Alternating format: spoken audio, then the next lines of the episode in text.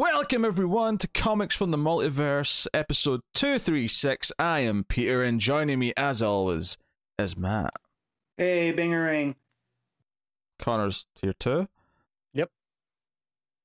This is a DC Comics podcast. We talk about DC Comics on this show. Everybody get together, we've read the books and we discuss them. It's really quite that simple. Coming up on this week's show, we'll be discussing nothing but Future State books because it was a Future State book mm. week through and through. Uh, I think every other week this month has at least something. You know, next week has like Rorschach and or maybe one of the other things, one of the Black Label books, whatever. I think Rorschach and Batman Catwoman Yeah. next week. Whereas this week it's just all Future States. So coming up today, we got Future State Dark Detective issue one, Future State Justice League issue one, Future State Superman Wonder Woman issue one, Future State Green Lantern issue one, Future State Kara Zor-El Superwoman issue one, Future State Teen Titans issue one, and Future State Robin Eternal issue one. Uh, plus, Connor's going to hit a couple of his Patreon books this week. He's done Red Hood 51 and Detective Comics 1029. So that's what's coming up on this week's show. Uh, but of course, it's also a Solicits week. It is uh, monthly Christmas, as uh, some people might refer to it as. Hmm. Uh, so we're going to be looking at what's coming out in April, and it does include a few new books. Uh, some which are interesting, some which are not, and we'll look into that uh, very soon. Uh, that is a very Matt mug that just uh, entered in Yeah. the frame. Yeah, that's Stitch. It's my guy. It's He loves just- trouble. Mine's knew- very plain. I and knew, it's also a massive coffee mug. so um, I needed it this morning. yeah, I knew it was from Lilo and Stitch, but I couldn't have told you if that was Lilo or Stitch. So I've learned something. No, it's Stitch. Lilo, Lilo's a little girl. Yes, Mm, She's wonderfully weird. yeah. I've, I've never seen it, so I mean, it's all Oh, man. It, it's good. Connor, you've seen it, right? I have, yes. Yeah. yeah, yeah. It's solid. It's not my favorite, but I mean, Oh, yeah, no, it's, it's up there with mine. I get, I As get you why. can see, I, I own I own a mug. Like, of course. Yes, that is the, the benchmark of when something Yes. is entirely your I jam. have, I, I I have a Superman mug. I have a Justice League mug. I have a Stitch mug. I have multiple Bear mugs because, of course. Um, but yeah, Well, if nothing Yeah. else, Matt proved this week that he's a stunning self parody. Uh, the, the did you not just get a Barbara Ann statue? yeah, he did. First, Yes. first comic book related statue I've ever owned, and of course, it's you know, it's not Superman or Poison Ivy or or even Starfire. No, it's Barbara Ann. Because I finally talked to my comic shop owner. Apparently, the statue wasn't meant to be in the sale section, but because uh, it's me and I've spent you know so much hard-earned cash and time in that shop, I got it for quite a deal. So uh, that sits with the rest of my adventure stuff. Well, I guess we're just done. The, the- you know, 2020 was rough. 2021's not looking that much better. So I guess Matt's just trying to lift these Treat spirits yourself. a Yeah. bit. Yeah, I, I mean, also, when my wife took down all the Christmas stuff, we realized kind of how not empty the house is, but like we have a lot of space that we can fill with things. So now I'm like, hey, what can I buy? I get uh, that because every yeah. year I'm like, you know, right, I got to move stuff to fit the tree in the Mhm. corner of the, you know, this room, and, and then when it's gone, I'm like, I've just gained a corner. But Yeah. then the problem is you fill it up, and then the following year, shit, now I've got to move shit again. Yep. And It, Yep, yep. it's, yeah, it, it gets worse every year. Hmm. I mean, I just don't fill it back up with stuff. I mean, that's my, my simple premise. But Yeah. hey ho, hey ho. Uh, um, I uh, I watched a, a forty minute analysis of the films of Zack Snyder uh, earlier today. Are we Uh, okay? Uh, no, no, it was it was a good analysis. Well, it was Okay. it was a it was a, a an analysis of why it doesn't work. so it was a good analysis. It was a. You uh, might you might need to link me.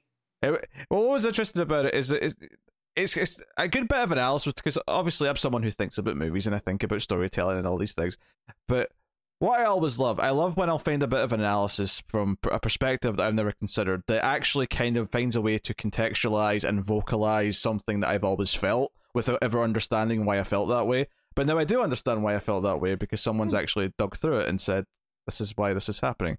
Uh, mainly, the, the the thesis of the whole thing was that uh, none of Zack Snyder's characters are empathetic or matter, and they're all just predestined to die a horrible death, and maybe represents his outlook on the world.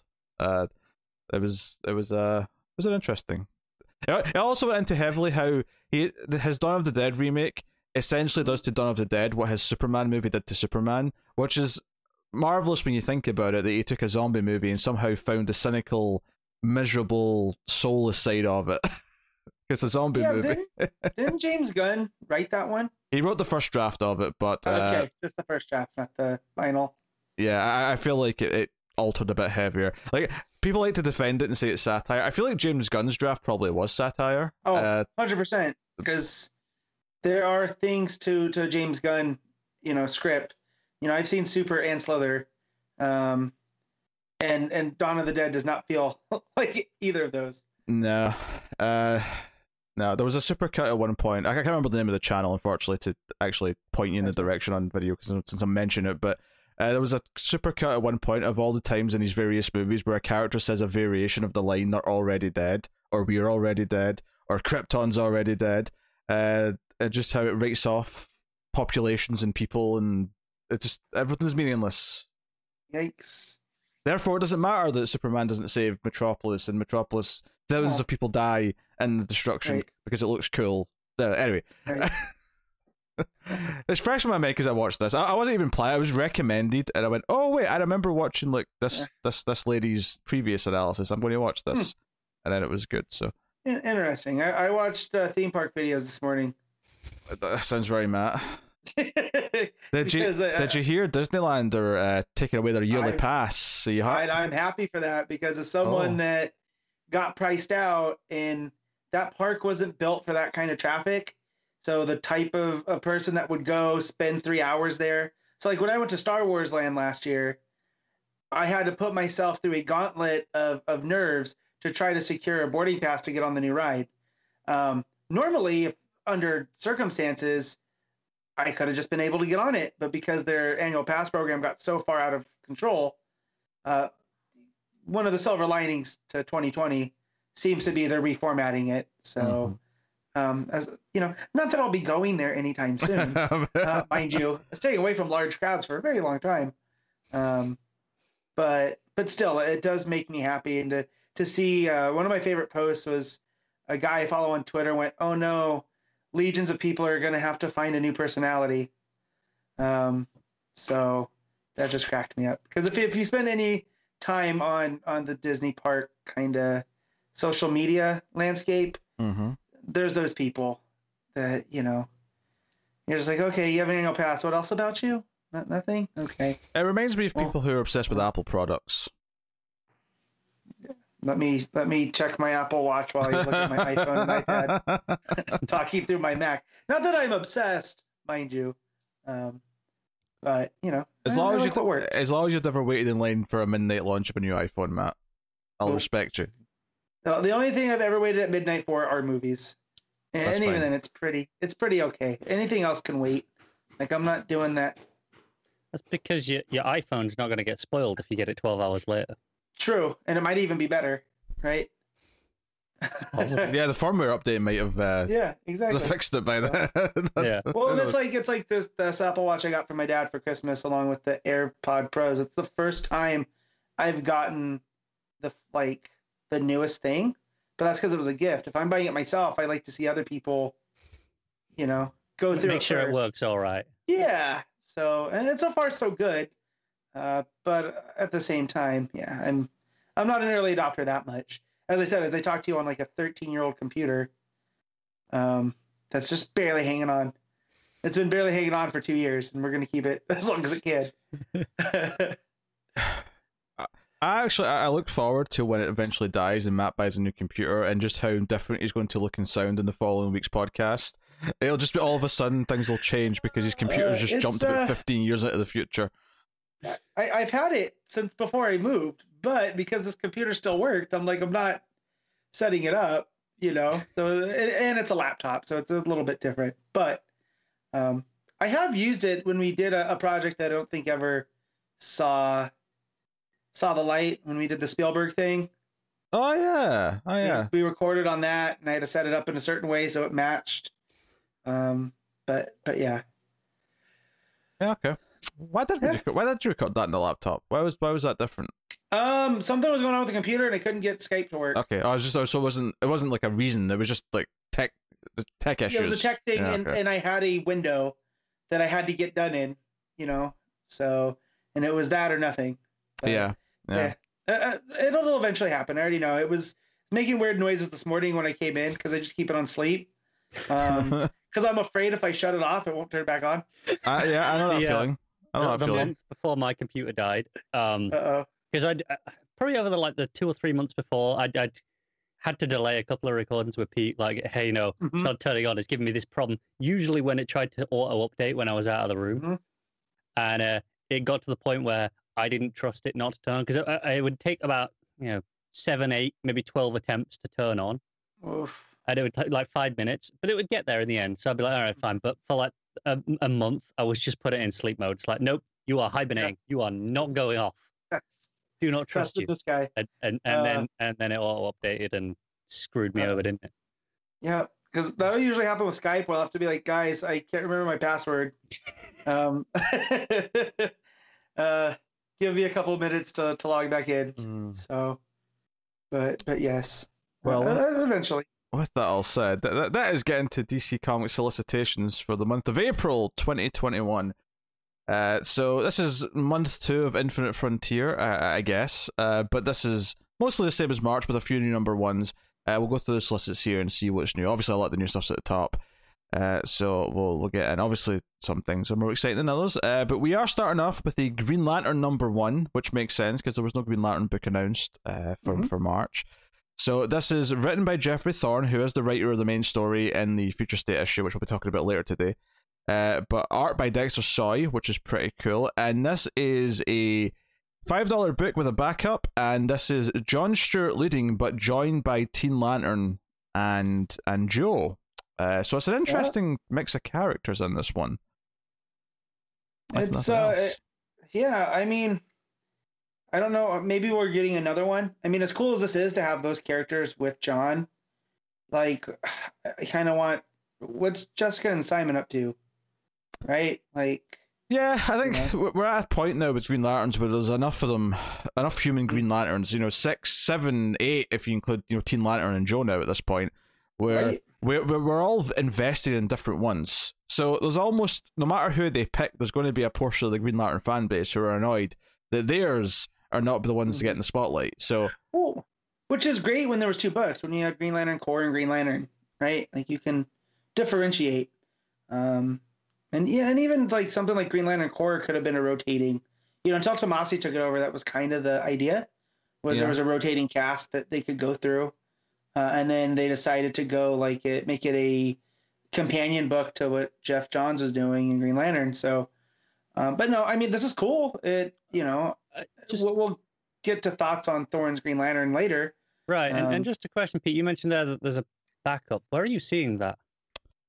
um, Because I- I'm aware it's five dollars and, and there's a an, an increased page What? count, but there is no mention of a backup. There's no mention of a different team. Nothing in the text. All right, all, all right, calm down. I No, saw no, I just didn't know five. if I saw five dollars and forty. I didn't expect to be grilled like but this ginger over here. With think his magnifying really, glass he just out. To know. I, I didn't know if you'd seen it in a different article somewhere, and it just wasn't in the solicit for some reason. Um, Jesus Christ! Right, it's got more pages and it's five dollars. I assume backup because that's what all the other books are doing. That's all. Yeah. No, no, that's fine. Uh, I wonder if it's just an oversized first issue then, or if It it'll be, be. like this. it may be. Yeah. Um, uh, amusingly, I don't think this solicit text even mentions Joe. That wasn't a different article though, because the article I saw this announced this on Newsarama did mention Joe as being in the book. So I wonder if maybe a backup starts an issue two with Joe, and that's where that's uh, coming into it. Uh, possibly. Um,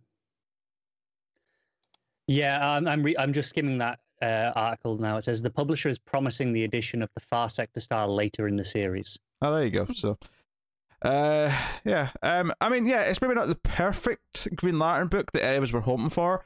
However, that could come later. There's the reason why we can't have a second Green Lantern book in a Yeah. couple months' time, especially now that Grant Morrison's Reign of Terror has, uh, you know, come to an end. So, Reign of Wonder, maybe. uh, oh yeah, says the guy who wouldn't keep up with it to talk about it on the show. Yeah, despite the fact that he liked it so much. I do like it. I I I get that because there's like that's how I feel about Far Sector, but the breaks in between, I just this will read better Well, yeah, but Yeah. that, that was only because of the break, so that, that, that would have been Yeah. fine. If that stayed monthly, there'd have Yeah. been no issue with Far Sector. Yeah, probably. Right. It was just a case of I fell behind one month, mm-hmm. and I, I, you know, it was kind of, you know, what you're saying there. You know, there was a break. There was like a two month break for me, and I just, yeah, I fell behind, didn't catch back up in time for the show. Mm-hmm. Uh, okay. Well, that's uh, Green Lantern issue one. Uh, so we'll see how that goes. Uh, we're getting Robin issue one, another ongoing series. This is a regular four dollar price. This is Joshua Williamson writing with Gleb Melenkov on the art. This is a Damian book. He's got a new outfit. In fact, I, I think I've read that he's got several new outfits, but he's he's got one in particular here that's on the cover. Uh, it's more black with hints of red and grey. Uh, so yeah, I'll, I'll read the solicit text for this one. After learning of De- Dead League of Lazarus tournament, Damian Wayne has a new mission: winning the tournament to prove that he is the greatest fighter in the DC universe. But first, he must find the secret island where it's all going down. It sounds like Mortal Kombat. The brand new solo Robin series will force Damian Wayne to find his own path away from both sides of his family. New mysteries, new supporting cast, first appearances of new characters, and lots of fights. Okay. I'm so here for this. Well, that definitely fits in with uh, Melnikov's ethos on art after the uh, the Twitter Yeah. debacle over the last few weeks. Wait, what was this? Oh, um, I don't know if you eh, maybe you guys didn't see this. There was a page from I don't know if it was Venom or King in Black, Mhm. one of the recent issues in that story, uh, and uh, whoever the artist was, it was like there was like three pages of talking head. It was kind of like head to camera, uh, like one person like interview, sort Mhm. of like a lot of panels on a page with just slight movement, you know, interaction, you know, changes, Mhm. facial expressions. Um, and Melnikov kind of tore it down as, oh, this is terrible. Three, four pages of this shit. It's like, you know, where's all the action? This is a superhero comic. And people, quite rightly, tore him a new one, being like, we got room for both things in, in comics. Don't need to, you know, just be the one type. But, you know, he's very clearly in the lots of action uh, splash pages. camp. Well- so, that, you know, lot of fights fits in with that, I guess. well, we'll see if I, I I'll see what I think of, of his philosophy when I read this book come uh, Yeah. come April. We've Uh, we've had his art in a few books over the last you know few months, and I think Ah. we've all been enjoyed it well enough.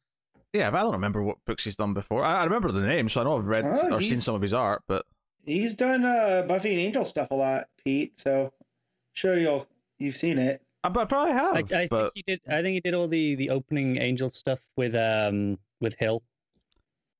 uh, Uh, Batman the Outsiders 13, Batman Superman Annual, Wonder Woman 754, Jenny Hex Special. Then Yes, there's- the there's definitely Superman examples- here that I have read, that absolutely has been. But I don't remember any of the art in any of these books. I, I mean, the, the most notable one there is probably the, the start of the Angel book, I mean, and I don't remember it. frankly, however many years we are now into a comic book review, maybe, maybe you should remember the art a little bit better. Well, no, th- that's just a point I'm making. I'm saying that the art was not memorable. Not every art I look at is memorable. Do you know how many artists we see on a weekly basis? Some of them don't stick in my head. Some do, and Yeah. some don't.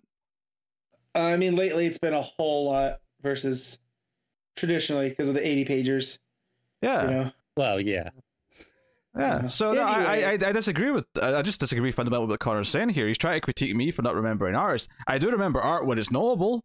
I mean, we always remember JRJR. I mean, we do not for the good reasons. Yeah, there's, like there's no arguing with that. Um, it's like remembering a car wreck. Yeah. Um, the Uh, point I was trying to make was that, given that he said this now, I'll keep that in mind when I see his art again. But Connor took it as, oh, we've read books by him before. He's done art in books, but it's as if that's what I was trying to say that I've never seen his art before. Why? Why? What was with with his I remember today? his. I remember his name because it's Gleb. it's a very memorable first name. I, I always remember it whenever Pete says it because he says it wrong every time. Gleb? What's wrong with Gleb? No, no, his surname, you know, uh, it's it's Melnikov, but you always say Melkinov, I think. No, Melenkov. All right, Mel, yeah, Melnikov. But Go e- either way, I know in my head, I'm like, He transposes the N and the I. yeah, yeah.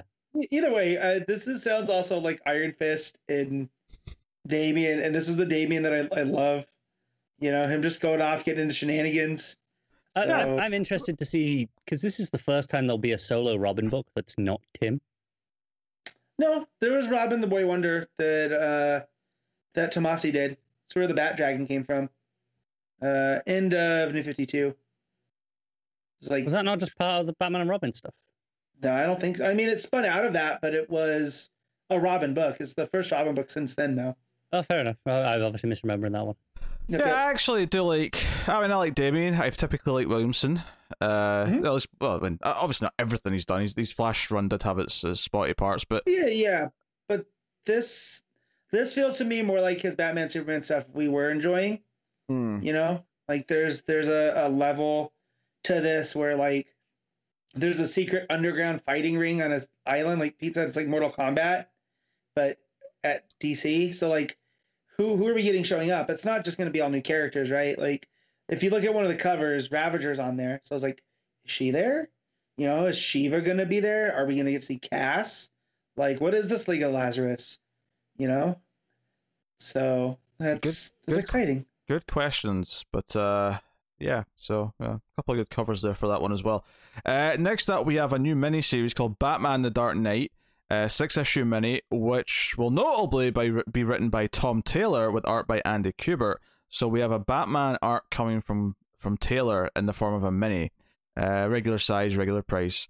Uh, I'll read the uh, the description here. I'll skip this first part. That's just like ah, the legendary writers of blah blah blah. Uh, a horrific tragedy in the United Kingdom sends a very personal and deadly message to the Dark Knight, one that will draw Batman out of Gotham City to investigate. From the moment he lands in Europe, Batman will face a difficult investigation and unheard of adversaries and find the assistance of a partner once more, all in the hunt for a villain known as Equilibrium.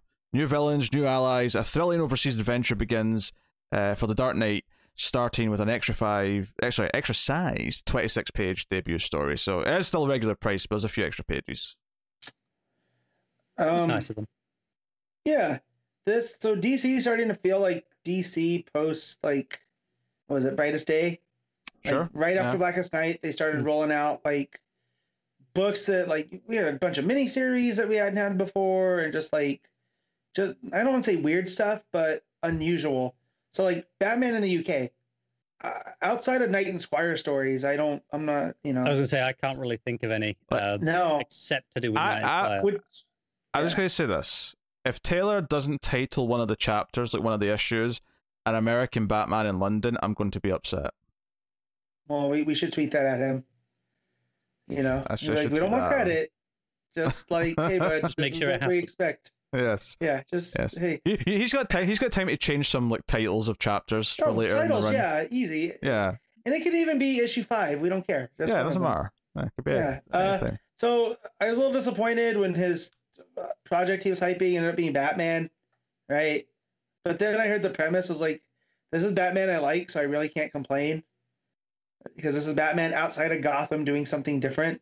yeah, I mean, honest, uh, honestly, the thing A- that any Batman by Taylor is Batman that we like. yeah, honestly, yeah, but the the, the thing that minus sticks out the thing that sticks out to me about this though is that between this and Nightwing, it feels like Taylor's kind of climbing the, the ranks of the Bat family books, and it wouldn't surprise me if he ends up being like he's being groomed to be the one who takes over Batman from Tynion when Tynion's ready to go.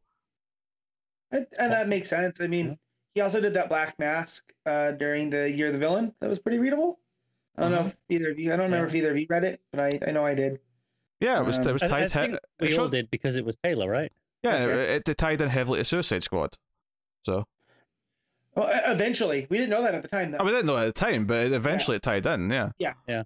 So I, I, I will say, I think Tynion mentioned recently he has a three-year plan on Batman. Obviously, that's sales permitting that he doesn't get dragged off it, but he has a three-year overarching plan split into individual yearly plans as well, in case he only gets because they they renew him for a year at a time, basically. right. Hmm.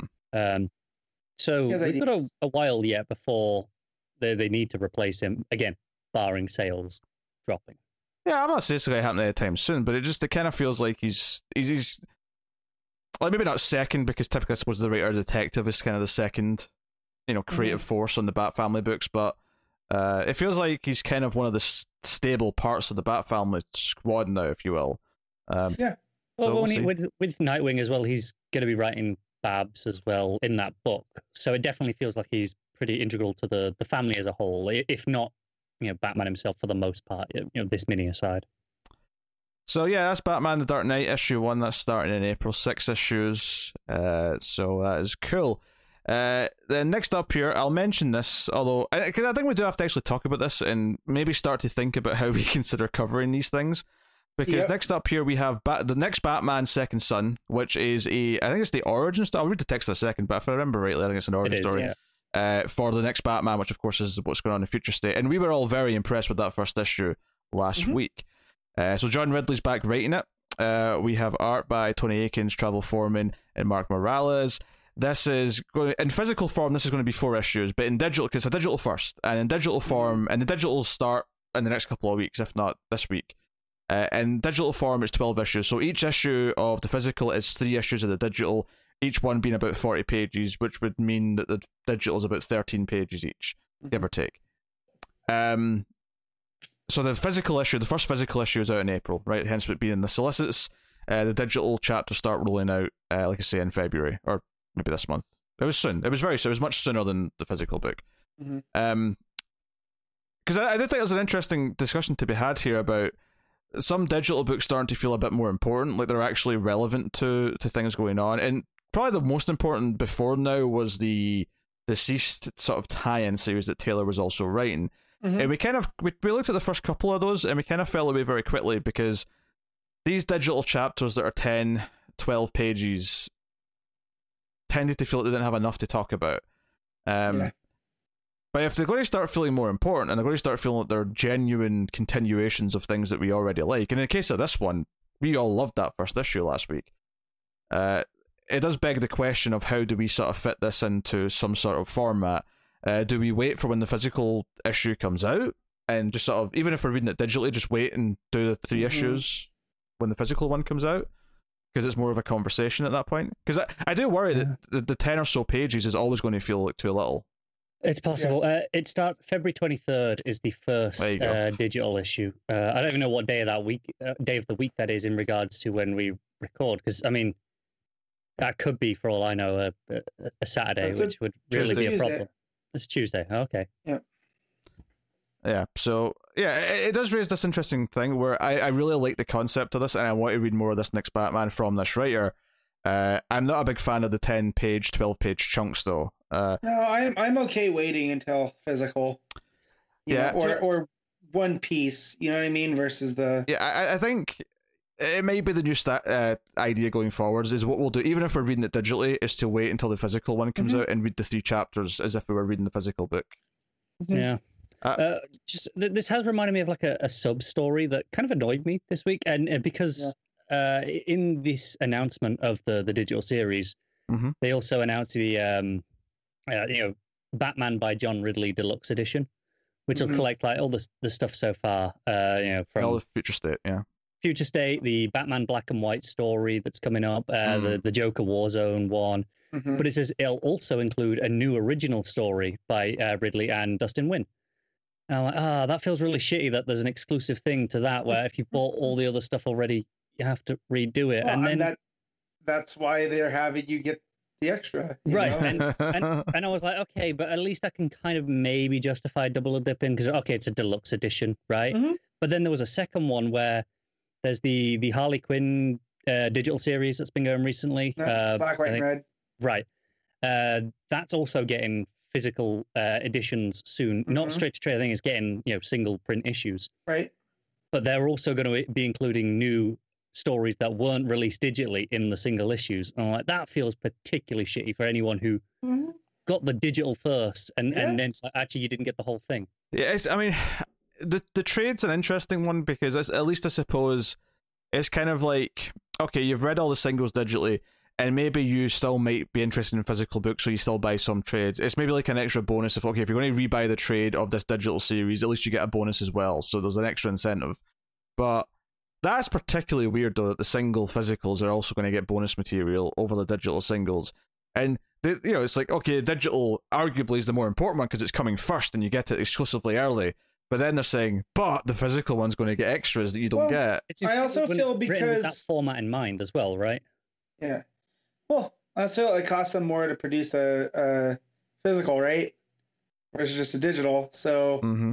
they feel like they're going to have to add something to that to justify instead of just printing it. Which I I mean, business practice being what they are, as a fan, that kind of sucks. As like Connor said, you've already purchased this. If you're a big Harley Quinn fan, right, and you're buying red, whatever it was, black, white, and red, you know, or black, yeah, it's black and white is the Batman one, right? But black, white, and Yeah, red. Is Black, fine. white, and red. Yeah, yeah. right. I was I got hung up on the order. Anyways, you know, why are you gonna have to buy another single issue after you've just bought it? Yeah. You know, I, I, but again, bought it's- it. I, it just yeah, it doesn't impact me. I'll I'll say that much. you Yeah. know, like Honestly, yeah. I mean, I, I, it would have to be something particularly special to even make me Well, consider double I- dipping. I believe the Harley one, one of the new exclusive stories, is a is a Paul Dini one. Which, if you're a fan I of Harley enough that you're buying this Yeah. digital series, you're probably in for the Dini stories, right? but but I do feel like what's gonna be the price difference between them? Uh, is it a three dollar book? So I, I don't paying- know exactly. Don't Yeah, know. so and those those all those issues, the digital first are all ninety nine cents, right? Yeah, but at this point, So- at that point, it feels shitty that okay, e- even even like if they're releasing them in the the trade or whatever, Right. Why not just put these up digit like save them till after the trade comes out if it's if if they're you know all right you're exclusive to the trade so you know then put them up after digitally anyway so Yeah, they- is it- so it's not digital first but Yeah. they can still get it without having to double dip Right. on the entire Yeah, it's a standalone for a couple of dollars. You can get the extra story. Yeah, And I- Yeah. I- I- I- it, it, it it's murky. It's just you know, it's it's it's almost the video game and correct me if i'm wrong because i'm not in games like you guys are but i remember hearing about like having to buy pieces of the game so you, you know it's just not enough to get it at launch then they hit you with the expansion stuff uh, depending on what game you yeah no, no that's a fair you know question it's- on some it's- games it's, it's kind of. I- I'd say honestly, a better comparison might just be when they release a movie over and over again, but they keep Mm. adding more cuts and more extras Yeah, and well, it's- more. It's every time they release back to the future on blu-ray or Mhm. whatever the next one is and they added never before seen eric stoltz footage and i go to my wife hey she's like you already have it on blu-ray all right i will do some digging where I can scrounge up But- this never before seen footage. and it's like three seconds or something like that Uh, Yeah, but you know, but not enough to justify the sixty dollar box set, but you know, I needs it. just wait for the 16k uh, hologram edition Yeah, of uh, uh, the next Shark purchase. looked fake. yeah. Uh, so yeah, I mean, it's an interesting point that you know to how they're incentivizing this, but I think for this, my gut instinct for the show is to say, okay, we'll do issue one of the physical book, even if we're reading it digitally. We'll just, you know, we'll read the three digital chunks that make up the first issue and talk about it that I week. think it, it, it's almost like case by case. It's like I almost want to read the first digital issue and see is there enough to talk about in this, or is it going to be okay? We'll wait because like th- there might be some of these where no, it's better to read it digitally. I I, you- mean- I just don't know. I mean, there may be, but I, I think as long as they're they're because I don't know why they've decided that digital books should be only ten pages. Uh, and even then, a lot of them, because of the format and for the tablets or whatever, feel like ten half pages rather than, uh, you know, full comic pages. Yeah, I, I wonder how this is going to be formatted. Yeah. So I think as long as they insist on them being much shorter than regular comics, it's a really awkward thing for us to cover because the format's just so kind of Yeah. weird and chopped up. Mhm. But uh, Mhm. given that they're bundling this as physical issues later, it does give us kind of a okay, this is at least a blueprint to follow. Yeah, Uh, in the meantime, we haven't even got that with the DCeased book, have we? Like, I don't think still just strictly nah. digital. yeah, they didn't do a So- uh, physical. Maybe they'll do like just a straight to trade at some point. Yeah, and if they do that, that's cool because I'm gonna need it for the rest of my DCeased. Yeah. But, but no, yeah, it was very even. Even in that format, it just they're they're pieces of a, a meal. It's like you can have a bite of that burrito, but you can't have the whole thing, and it's it's kind of irritating. Because I, you because I. I mean, I love Taylor's writing. I mean, obviously we go on about it all, all, all the time. But you know, even with Taylor, I was reading those early Mhm. DCeased. I, I read well enough, but it was feeling kind of unfulfilling. I got to the end of one, and was like, Mhm. well, okay, that felt like a little bit of something, but Yeah. Uh, Um, so Also, a, a secondary conversation in this too about uh, can I, can DC stop spoiling themselves and in solicits? Because I don't want to spoil people that just don't know. Because please, you know, try yeah, to we, be we spoke about it in the book last week, and it's Yeah. actually annoyed me more over the week since Yeah. speaking, especially speaking to people who hadn't seen that news Yep. before, read the issue and had absolutely no clue, and then saw this announcement and were like, "Wait, Right. what?" And it's Yeah. completely, you know, completely Yeah. changed the the impact of that story. yeah, to make it clear what we're Yeah. talking about here, Uh, the first issue of Future State Batman did not actually make it clear. In fact, if anything, it intentionally misled or at least left it 50 50 ambiguous as to who Yeah. the Batman actually is. Uh, but the announcement before the book told us who it was, and this title, I mean, the Bat- next Batman's Second Son, even the title Yeah. itself is kind of saying, hey, it's Yeah, not the one it's, you it's think. right there in the in the text and in the headlines of articles of Well, but, you know, but it's also annoying when when you read Future State Justice League and they go, "We don't even know Batman's name." So clearly there was some edict, like let's keep this a mystery, and yet they're throwing it in the solicits and like in headlines, and it's just that annoys me because I just remember the Yeah, one was when Marvel spoiled Human Torch's death. That something that Hickman was leading up to and was meant to be this emotional, and they led with it the week before uh, it's it so hit press. infuriating, And- isn't it? And as someone that likes to take in stories as they happen, that sucks. This this one know? bothers me more. I think because it's not even like it's a big death that they're worried about spoiling for other No. people. It's like they could have just not said anything. And Right. the, the more it's gone on, the more it's annoyed me with, let's say, you know, in that story where y- y- we th- we think it felt 50-50 or ambiguous Mm-hmm. because we know who it actually is, so we're projecting the, the reality onto it. Right. If you don't know, there is not a single hint of who it is. There is not a single Right. hint as opposed to this, it's this person. It, it plays it completely straight if you don't have that projection going in. Mhm. And presumably that's the, the the intention it was written with. So it really annoys me that they've just kind of ruined that like this. All right. Well, in the interest of getting the solicits done within an hour, let's uh, let's move Yeah, on swiftly to these other books. Uh, so we got the Batman Scooby Doo Mysteries issue one. So this is a new. Uh, is this a is this a one shot? Is this an ongoing? What's I it? think it's a it's a new uh, you know Scooby Doo series because they closed up the last one. Not that yeah, long ago. Scooby Doo and Batman team up. I mean, uh, I I grew up with both of these things, so I can't not smile at the prospect of it. But well, I Yeah. mean, Batman crossed over on Scooby Doo back in the cartoon Hanna Barbera days. So like, They- They've had a, a bunch of comics of that over the last couple of Yeah. years as well. But this one's, I think, the specific thing for this one is it's uh, they time travel back to Batman Year One time. oh boy, Scoob's gonna get into some Ah. trouble. yeah, that's uh, Yeah. exactly what uh, we expect. Uh, another digital first being collected, uh, I believe here is a is a physical release, and that is a Yep. Challenge of the Super Sons issue one. This has already been coming out, I think, uh, digitally. Uh, this is uh, Tomasi writing again uh, with Max Raynor on the art. So uh, this will be seven physical issues. This is the first of seven, so that's coming out in April. Uh, you mentioned it earlier, but the Harley Quinn Black, White, and Red trade paperback is next on the list here, so we can just of go Uh, past that now. I must have been right. I must have been straight to trade with the exclusive Yeah. content, not singles. Uh, There you go. Yeah. Um, and then we have RWBY Justice League issue one. So that RWBY thing that I don't understand is back. Uh, so this is uh, Marguerite Bennett writing with Aneke on the art. Uh, seven issues, and we'll move on because I don't know what it's saying. It's, it's, it's some weird anime thing or something. I don't know. Uh, and then, so I like the actual rest of the DC books. Action Comics 1030. Uh, Philip Kennedy Johnson is still writing uh, the book, but uh, uh, this is a new chapter. Um, I assume at this point on we're we're switching to just uh, arcs for each book rather than crossing over constantly. Uh, I believe so, Mhm. yeah. Because Yeah. this this one mentions here Warworld War World Rising starts Mm-hmm. here. Um, so yeah, which feels very tied into what's com- going to be coming up in that Superman Future State issue. Because I think that's all Warworld, War World focused, right? Yeah, yeah. If I, I think it's even not even because the the future state actually doesn't even have Superman in the title. Though it's just Warworld something or something like that. Oh, is it? Uh, Okay, and that's Philip Kennedy Johnson writing that one as well, I believe. Mhm. I think so. Yeah. Uh, the backup going forward in action there's going to be a Midnighter. Uh, well, at least this issue is. Maybe it's not going to be continuing. It could be a one and done, but uh, we have Yeah, a that's, Midnighter that's backup. what we're learning after Robin, right? Is that we thought that that was going to be the backup, but it's just the backup in the first month and the Yeah. Batman and Detective books. So cl- clearly, I- some some of them are going to be ongoing, like Justice League Dark. Some of them are going to be one and Right. duns. Uh, some of them might be like Which- minis where they have like four parts, but then they move on to something else.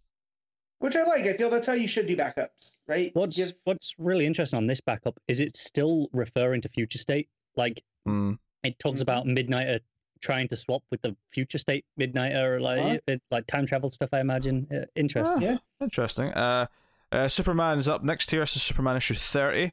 Um, they really should just put that back to legacy numbering at this point. It just feels kind of weird that it's down at thirty when, you know, because it, it got renumbered for Bendis after Rebirth, and it just kind of feels like ah, just put it up to like you know 700, 800 something, whatever it is. They'll flip it when it gets to a Just- landmark number. Just, just go for it. Mhm. Uh, so yeah, uh, yeah. The backup story is Tales of Metropolis: Return of Ambush Bug, which was hinted at. Bendis hinted at this at Yes, the end of his did. run with the Ambush Bug return. Hmm. Uh, so yeah, actually, that's uh, Superman in Action Comics. American Vampire 1976 issue seven is coming out. Uh, It's a cover. Batman 107. Uh, obviously, this is still Tynion. Uh, the backup is part one of Legend of the Ghostmaker. So this is an arc about Ghostmaker in the backup, which I'm sure excites everyone. Skip. excites everyone dearly. Uh, but uh, good news is though the art is Jorge Jimenez on the main story. Um, Mhm. you know, because the art's been up and down on Batman depending on who it's been. So nice to hear. And March is busy with the other book, so March isn't on the He, he's stuck on Joker. I think. yes. Uh, Batman Black and White issue five is coming out again. Whole host of creators: uh, Jorge Jimenez, Mariko Tamaki, Jamal Campbell, Kieron Gillen, and Lee Weeks. That's the writing list for the Yeah. record because some of those, some of those obviously are notably artists who are also on the artist list, but I'm making it clear that's the writer list.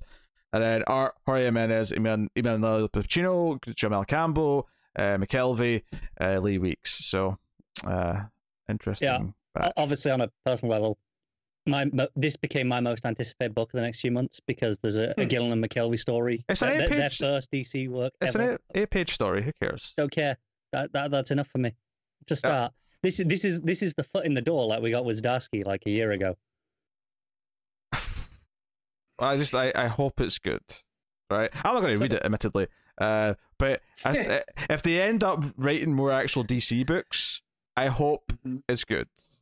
That's fair. I actually really like every member of the creative team on that issue. Uh, you know, with, with a lot of these like anthology books, there's usually like one or two where I'm Mm. not familiar with or I Stick actively out. dislike. But this here is a really solid list of creators. It's not bad. The first issue, uh, I was really not hot on. I only really liked one of the stories, so I That's fair. mean, uh, I, I kind of just opted out of black and white at that point.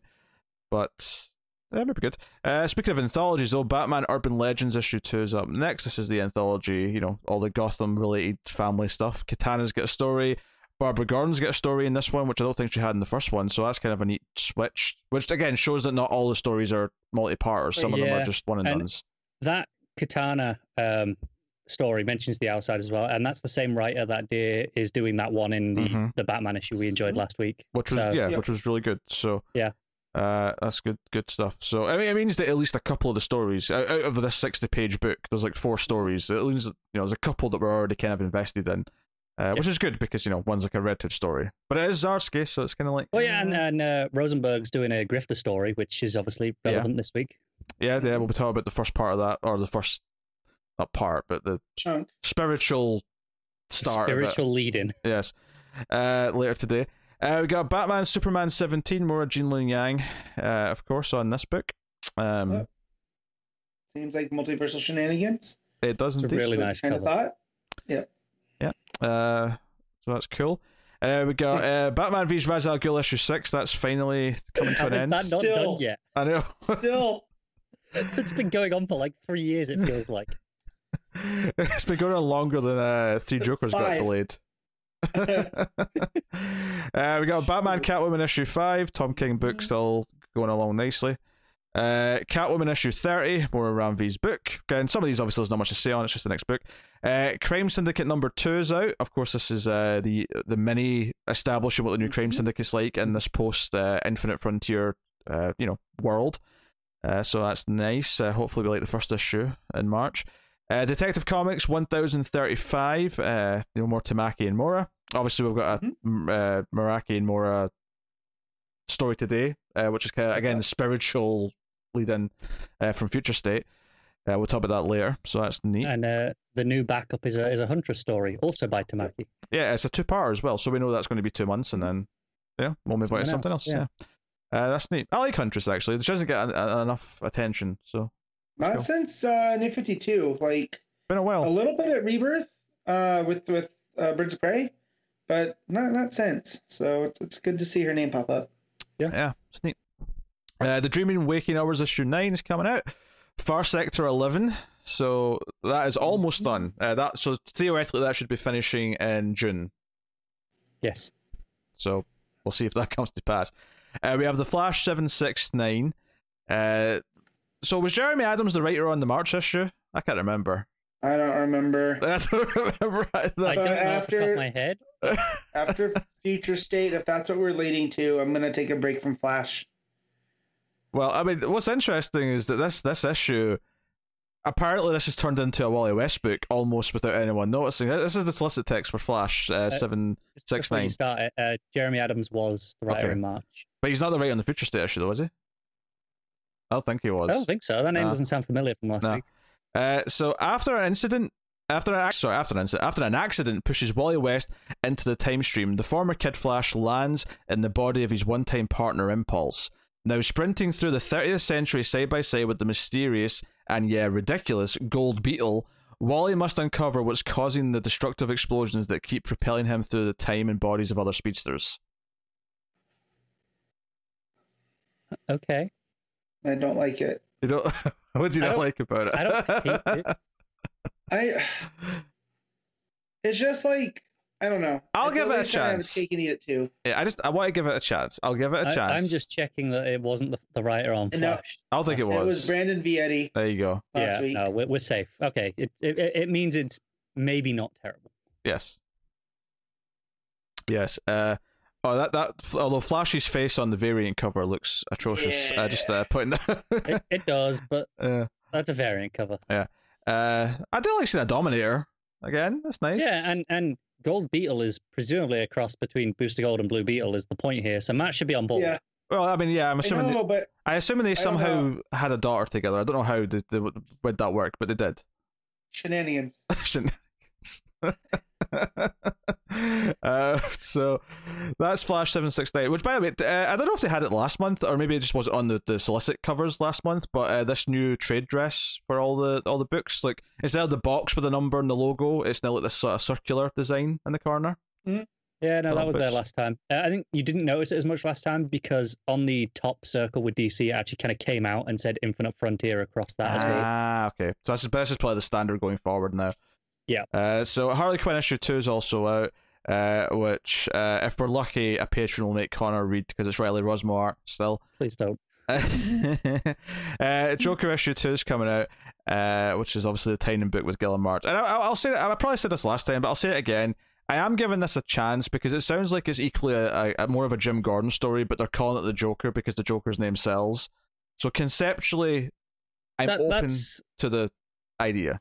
that's fair, but it's March, so you know. As, but it may be good. Not, I mean, not the art, but I was going to say it's But a the- bold claim. but overall, I might enjoy the story. Uh, I'll take the hit.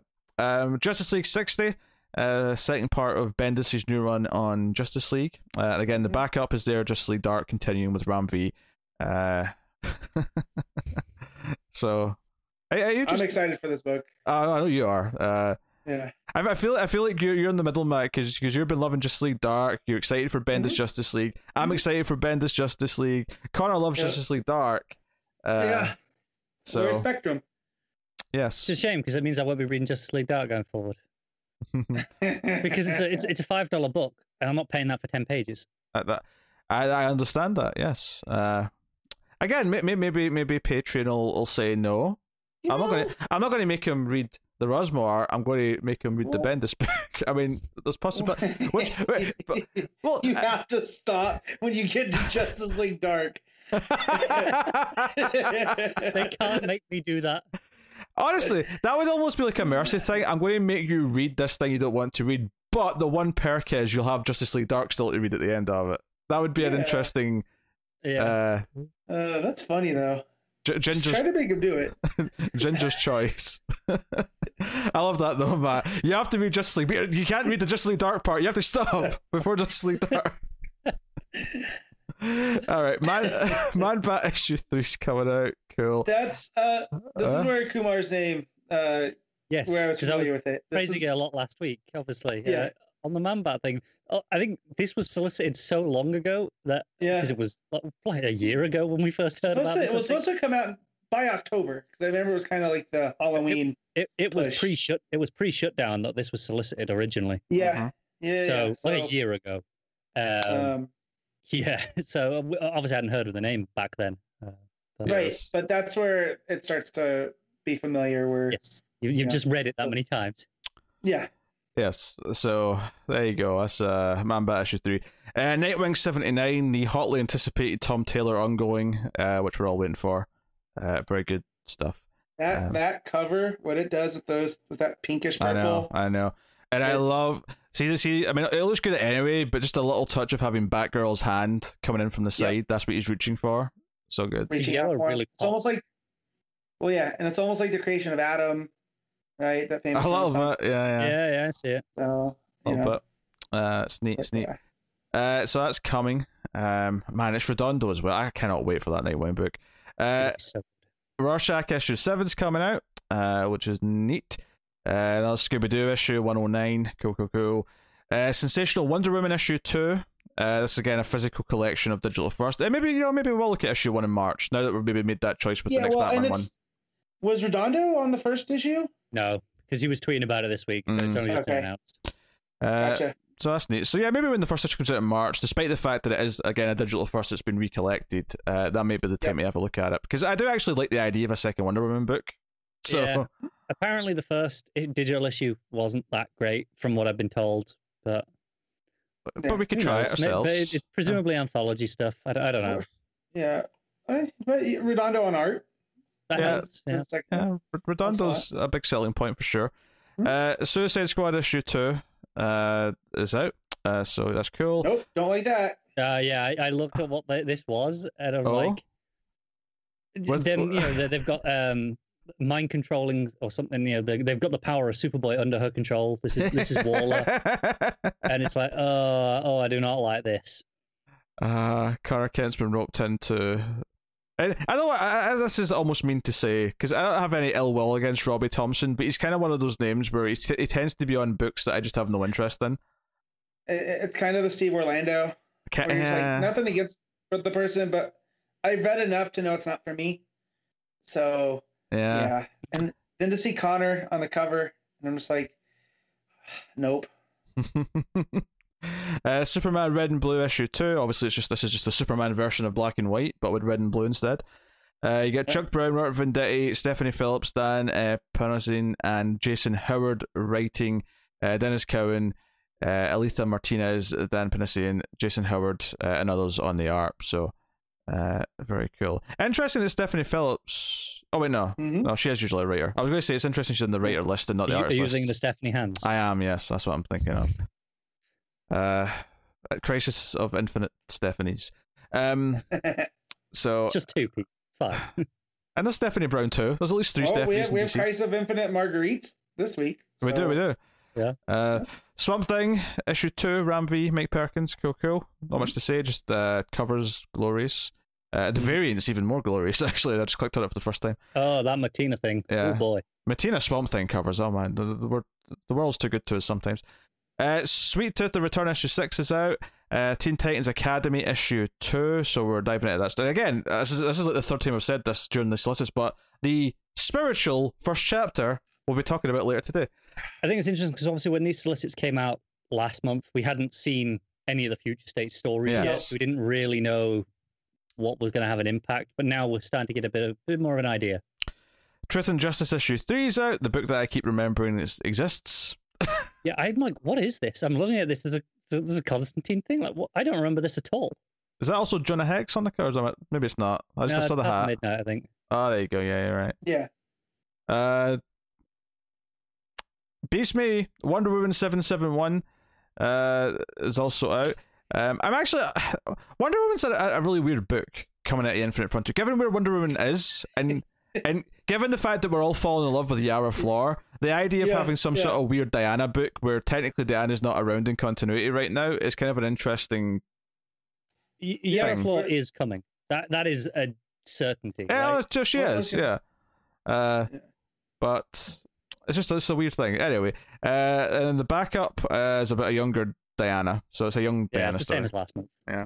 It's the first ten minutes of '84. kind of, yeah. I, I, I suppose it is, yes. Uh, and then you're out of the trades and the hardcovers and all that. So that's basically the solicits, uh, unless there's any particular collections that anyone wants to call out. But Um, just skimming in case there's anything buried, but I don't think so. No, I think that's pretty much it. Uh, interesting that Williamson's Flash and t- trade seems to be getting to volume 14 by the time it's done, which is impressive. It's hefty, yeah. Yeah. Very impressive. Yeah, so a. Not all of it good, admittedly, but it's just it's a hefty yeah, run, no it's, denying. it's, you know, it's, it's something. I mean, he he was he was the longest one. He he outlasted Tom King. He was the one who was there the longest. Mhm.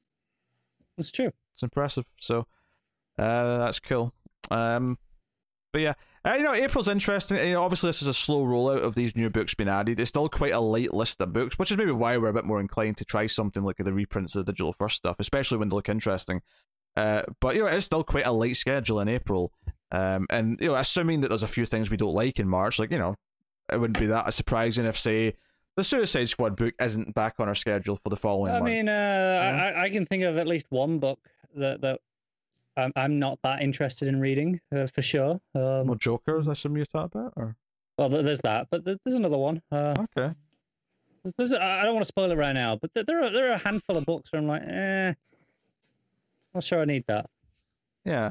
Uh, for the record, though, before before we do move on to the books, I do want to say that regardless of what I'm going to say about any of the Future State books this week, I'm still going to try the first issue of every book in March and see what they're like. Even if I didn't I'm like glad you made that commitment. the lead in, Yeah, I'm not making that commitment. you, you, you can Uh, do that all you wish, but I I, am, I will That- commit to it. that said, I'll, I'll say what I have to say when we get to that book um, and Well, what it means for the book going forward, because that they're vastly different from what the solicits. Yeah, that's it's what I know? it's what I said last week. I I don't think you can take these two issue minis necessarily as a sign of exactly what the ongoing books that these same teams are going to be on come. I, I think it's a difference between whether you like the ideas or not, uh, as opposed to if you like the actual writing or storytelling. There's a there's a key Yeah. difference because I, I can judge in one or two issues on a on a writer or an artist if I like their style or not, but I maybe can't judge on you know I, I like this story or not. There's a there's a big difference between those two things. I think. There's a difference. Uh, I, I I don't think it's murky though. I, I think there's a there's almost like a weird burden of being shoved into something like Future State, and you have to come up with this weird future, and you have to do all this. Um, because good good writers can write a bad comic. It, it, it definitely happens. Good Mhm. artists can have a bad issue. Uh, these things do happen, and I don't know if being forced into a weird two issue thing in a f- weird future state, and I say future state not as the title, but as like a you know a concept that ultimately I get why that might not be the best conditions to show this team's work. Right, and I I get where you're coming from, but also first impressions matter. They do, but you can also be an intelligent and empathetic human being and know that it isn't always the most be all and end all, and you can give something a proper chance when it actually starts properly. Uh, I'm sure we'll just talk about this more next week's later. Books. No, I'm just looking at. Were we on the show talking about Legion 12? And I couldn't remember if I read it or not. I can't remember. No, that's before we started. That was before- okay. Okay. Well, there, there's a surprise for next week. Is it out yet? No, Legion 12 has, wasn't released yet. That's why I don't reading it. Are you sure? Oh, it's staring at it right now. Yeah, no, it got, it got pushed. I, Uh, I remember there been a Legion issue in in the in the month. Yeah, I think yeah, he's right. Uh, Okay. Well, Sure, so- when, I um, I will so finish it. I, I'll, I'll be honest. I was talking to Pete last night about what books were coming next week briefly, yeah. and I skimmed this page and I saw Legion, and I didn't clock that was Legion 12. I just assumed that was the Future State Legion issue because I know we're Yeah. due one. So I just thought, oh, that'll be that. Like things I- get right. delayed. What, what, what, All yeah, right. what do you expect? I just I went to go to next week's books just to have it ready because you know my computer can bog down at any time. and uh, I just saw it there and I had to have a laugh real quick. So yes. Um. Okay. All right. Well, I suppose it's time to get into the books then for the week and start uh, working through these future state books. I guess by general consensus, before we start even going into the individual books, and before the timestamp for the first book hits, uh, is that I'll say I don't think we reached the highs of last week. Um, no. but just like last week, there's a mixed range of quality and a mix from I high to low. I would say overall, I'm definitely feeling in on Future State, even though I definitely don't like everything Future State. Mhm. Uh, there are definitely books I dislike or just aren't as big on, but I, I definitely feel overall I, I like what we're doing for a couple of months. I like it overall, but I definitely was more positive last week in terms of, and maybe it's because the highs were higher, and I felt even more. Yeah, yeah, yeah. No, I, I agree there. Um, I- I second will week say- is There's a there's tough nothing follow. there's nothing I dislike as much as like the Flash book, for example. Yes, I would agree with because that. while I might disagree with with certain stories the way they're being told, it doesn't make it bad like it was in Flash. Like that just was not a, you know. That said, though, uh, I do have a lot more mediocre. I mixed on these Mhm. books this week that fall into Yep. kind of an apathy level. So, uh, we'll we'll get into it. and We'll see how they are. Mhm. So, cool. Let's get there. Future State, Dark Detective, Issue 1, Mariko Tamaki and Matthew Rosenberg are the two writers for the first and second story, uh, with Dan Mora on the first story for art, Carmine Di Giandomenico on art for the second. I will also mention here that for a lot of these credits going forward, I've left off a lot of the artists because once we start having like five artists in a book, I just, I'm not listing them all. It's not happening. We'll talk about them as we're looking through the book. Uh, so, yeah, Dark Detective, so this is the other Batman. This is kind of the Detective Comics uh, Batman book for Future Yep. State. And uh, you know, I like Tamaki, I like Mora, and the first thing I'll say about this is once again we have stunning art uh, on on the main bat story here. Mhm. This was Yeah. beautiful stuff. Uh, I think it's uh, Bellaire on the colors, and they pop like the I think the, the second page It- uh, of this where we stood by the the chain fence. mhm. There's all the lights from the sea. Ah, Well, I mean, great it- stuff. Obviously it's hinted at at the start there, but once you get later in the story and he's actually grappling around all of the the Times Square esque, obviously it's not Times Mhm. Square, but the Times Square esque like neon It's- billboards and stuff. It's gorgeous stuff. Yeah, it's very cyberpunk. Yeah, like in the Mhm. in like the diner with all the the lights and Uh-huh. holograms and stuff. So, yeah, so yeah, we, the magistrate good have, have hunted down Bruce, uh, and they announced the death of Batman. This is kind of what we hear: is that the city thinks Batman is dead, and that Bruce Wayne Mhm. died a couple of days later. Um, and it's kind of Bruce being down and out, and we get the the the, the, the sort of, you know the short teases of like when he, he sort of went to get the bullet wounds, you know, taken care of by a doctor, Mhm. you know, a black market kind of doctor. Um, and there's even like a line here where he says, uh, what, what, how does it go again? Live long enough to die a hero, or or no, die a Mm-hmm. hero, or live long enough to become vigilante number one. was the way he phrased Yeah. it. Uh, Um, what what I do like about this book too is how they're parsing out between this and the next Batman, and then even with Robin Eternal later, how just what exactly is going on in Gotham. Mhm. Like, we don't have the full story, but we're getting enough to know. Like, Yeah, we, we know like that the masks. magistrate's taken over. There's like a, a fascist Right. state kind of running Gotham. Uh-huh. We don't know quite how it all happened or what how exactly. it happened. Right, and we know that they've weaponized, you know, certain people that are all masked. So like the cops can wear masks, but hero like the who we think of the heroes aren't allowed to to wear masks. It's very kind of Watchmen, the TV series esque. I was getting vibes from. Uh, and there's kind of some story stuff crossed over with that, which I think is interesting. But I do, I feel like who's ever editing the map books is doing a real good job at it. They all they're all vibing along the same yeah, lines. this Yeah. took a major Feels nice. editorial effort. Uh, I mean, future state across Mhm. the board, but i- individual like tight like Well- families like Gotham especially. Yeah, and I think and that might, the Yeah. Bat books definitely So feel the most connected. I think out of all of them, just what I was in, gonna just say, in terms of the world, because like there's a couple of references in some of the other books or like things, Mm-hmm. and obviously Yara is like a connective tissue between like all the books she's in, but. This is the one where it feels like the city's like status quo is like gradually being kind of told through all of them in Yeah. little yeah, snippets. I think So it's interesting as well they're set at like different time periods as well. They're not all like concurrent. No. No, but yeah, but they're they're all like again, they're parsing it out just enough. And if you're reading them all, you're getting the full story. But if not, you're still getting enough of a story that it Yeah. doesn't matter. But it's just the Mhm. little little tiny things. And I really appreciate that in something like this. Yeah, Um, I think, the, the story here flows very well. I think Tamaki's writing's always been very well paced. Uh, Mhm. You know, you have a lot of, of the narration from Batman, uh, a lot of great big action. The big splash page where he rips off his uh, like sort of like casual, you know, civvy suit, and he has like sort of bat armor underneath. But it's a bit, it's a bit more.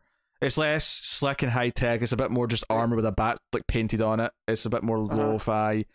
Uh, and we have him like again in these I mean that that full page where he's jumping down uh, from the top of the building, and it's like a low angle shot looking up, and it's just all the neon lights of all the different buildings around them the blues, the reds, Mhm. the greens, the yellows. Um, and he even hits a billboard because he, you know, he fires his grapple gun and like slams into something. And even the way the art has all these lines come up from the billboard, it gives you this impression of like a digital like distortion uh, on impact. Um, and it's not even a realistic thing from the sense of like it wouldn't be coming out of the screen. I guess maybe it's, if it's like a hologram style thing, maybe it would. But the idea is that it just it make it gives you a feeling of like the sort of the impact that his body on that billboard has to the image on the billboard. Right.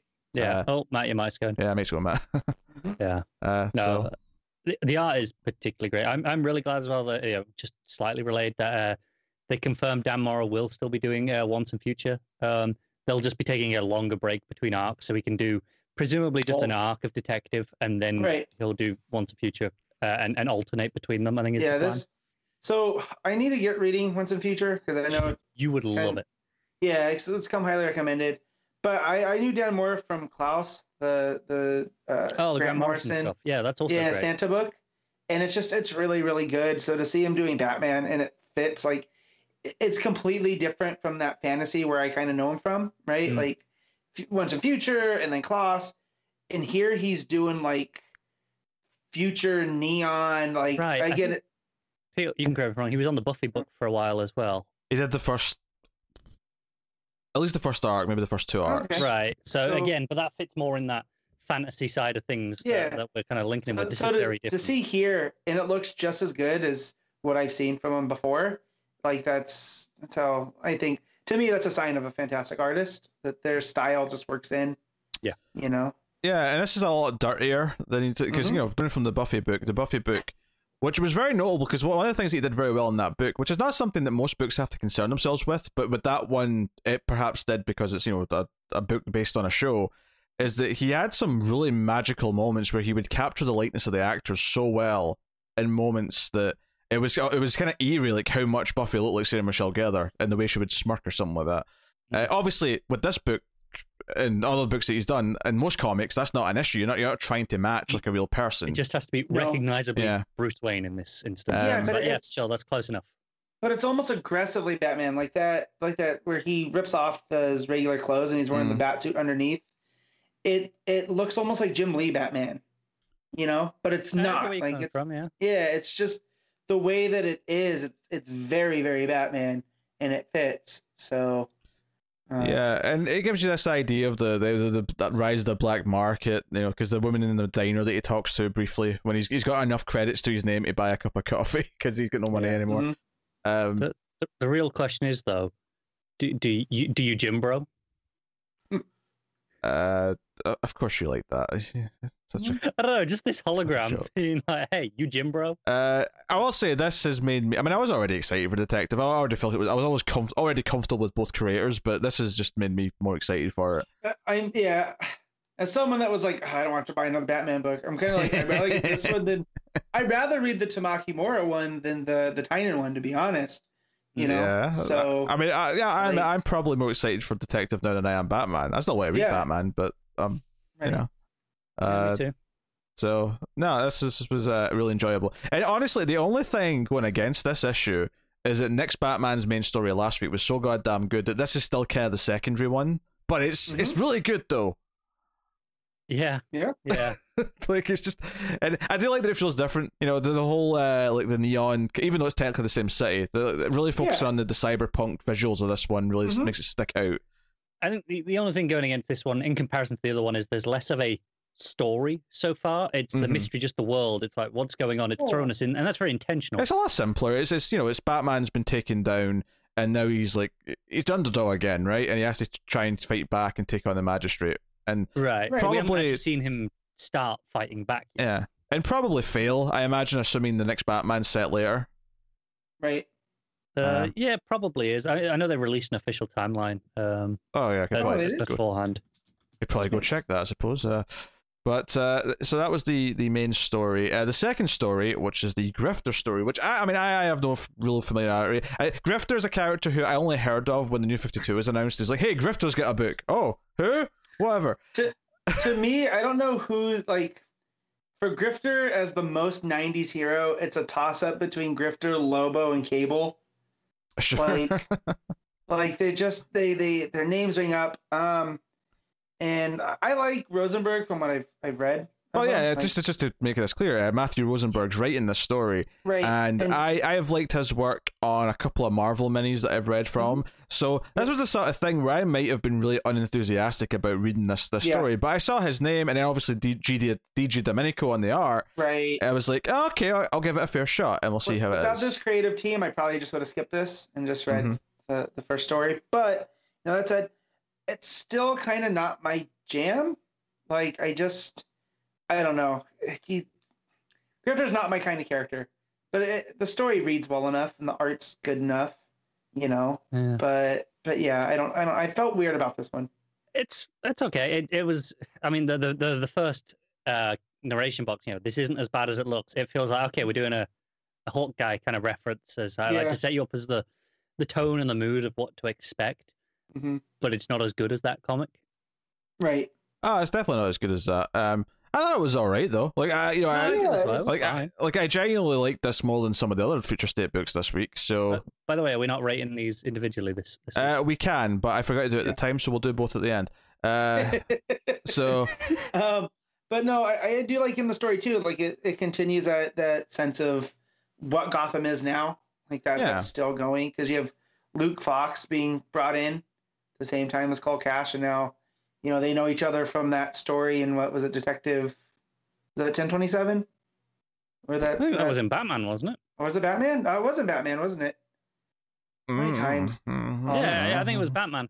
Right. Yeah, because because uh, Fox brought in Grifter as like a as a bodyguard. Yeah, I think because of everything that happened. because this has a lot more story in the first one actually. Uh, the first you know story in this book, I mean. Uh, Mhm. this has a lot going on because we have the whole idea that he's got an alias, uh, but then he's Right. found out. So he's arrested. He he ends up in the same van as Luke Fox, who's also been arrested for his history as Batwing, Mm-hmm. uh, and they end up being sort of like lumped together because you know Grifter makes this daring escape, uh, Mm-hmm. and it ends up with them going to you know the was it the Queen of Clubs they're referring to, uh, who it turns out to be Huntress, but uh, they're looking for the Queen of Clubs and it, they end up turning into like a, they, they run into a black mask gang and there's a lot of action there's a lot of quippiness there's a lot of you know one liners from grifter he's kind of you know the it's almost like a Han Solo esque character but set in like a present day city kind of vibe that they're going for with him um you know which is yeah, a so scoundrel. because I can see I can see the hot guy reference but I do think the character's a bit more Star Lord Han Solo esque Yeah. in terms Yeah. of his attitude uh which is you know which is fine. I I mean it's one of those things where I think the art's pretty good. I think Mhm. Williams is a good writer, so I actually thought it was really easy to read. So. I, I, yeah, sorry, what did I say? Yeah, you said Williamson. I said Williamson. Sorry, uh, but Rosenberg's a good writer, so I, I think it's the like I'm down to read part two of this because I'm going to be reading the next Dark Detective anyway. Also, I'll read the rest of this. Yeah. it was a decent enough time. It was just, it was just, it- it's fine. I just, you know, I, I don't think it's- it's sold me on Grifter No. as a thing I want. But that said, No, like- though, if this if this you know backup's going to continue as a backup in whatever book it was popping It's up in in, the uh, it's in the anthology one. then the it's anthology an one, anthology. like yeah, I'll keep reading it there. If it's part of that that anthology, I'll keep reading it. I'm happy enough to do that. Yeah, I'm probably I will as well. It's not got me like in hooked yet, but it's solid enough. Um, like, well, I mean, maybe this could grow on me. I I could see I could see Rosenberg making me care about Grifter by the time he's done like a full story. But obviously, this is one issue. Yeah. And don't get me wrong, yes, Yara Flor that was achieved in one issue, but not everyone can be that good. no, No, that was pretty spectacular. Yeah, so yeah, it's, it's uh, what it is. I, I not bad though, because I was kind of you know I got to the, the first page, I, I kind of rolled my eyes. I was like, oh, I like the names actually, so maybe it'll be okay. But I, I kind of was, was hesitant for a minute, but I'm like, oh, do I really care about reading a grifter back up? Uh, but it was okay. I'm not, I'm not like over the moon, but it's okay. yeah. Uh, perfectly fine. All right, so we'll we'll rate them individually. Uh, first. So uh, Matt, what are you giving uh the Uh, uh, so Dark Detective, I'm going to give an eight, sure? and then Grifters, I'm going to give a, a, a seven. Okay. Individual ratings, Connor? Just for that, I did check that timeline real quickly. Uh-huh. uh DC are being weird. Um, every Batman story, uh, or every Gotham story, is set in 2025, with the exception of Dark Detective. Like even Grifter is set in 2025. Dark Detective is set in 2027. The next Batman is the only thing out of the entire future state thing they did not put a, a date on. They didn't. They intentionally left it off the timeline. Ah, well, so, it's going to be a surprise when it's set then. Uh, as for my ratings, uh, I think I'll give the first one an 8.5 and the second one a 6.5. I'll go the first one 8.5, second one a 7. Uh, but we should probably rate the book overall as well, since that's how we're going to rank it later. So, Matt, what's your overall rating for Dark Um, Detective? Man, I really like that first story. So I guess I'll give it a, a 7.5. Uh, I guess that just cuts the middle. Car? Yeah, that's my plan as well. Cut the middle, 7.5. Yeah, I'll go on 8. Uh, you know, it's between 7 and 8.5. I'll, I'll lean higher because I really like the first one, and that's more important to me than the backup, which was still pretty good. It didn't, it didn't ruin my mood, which sometimes a backup can ruin my mood. so, uh, there you go. That's Dark Detective.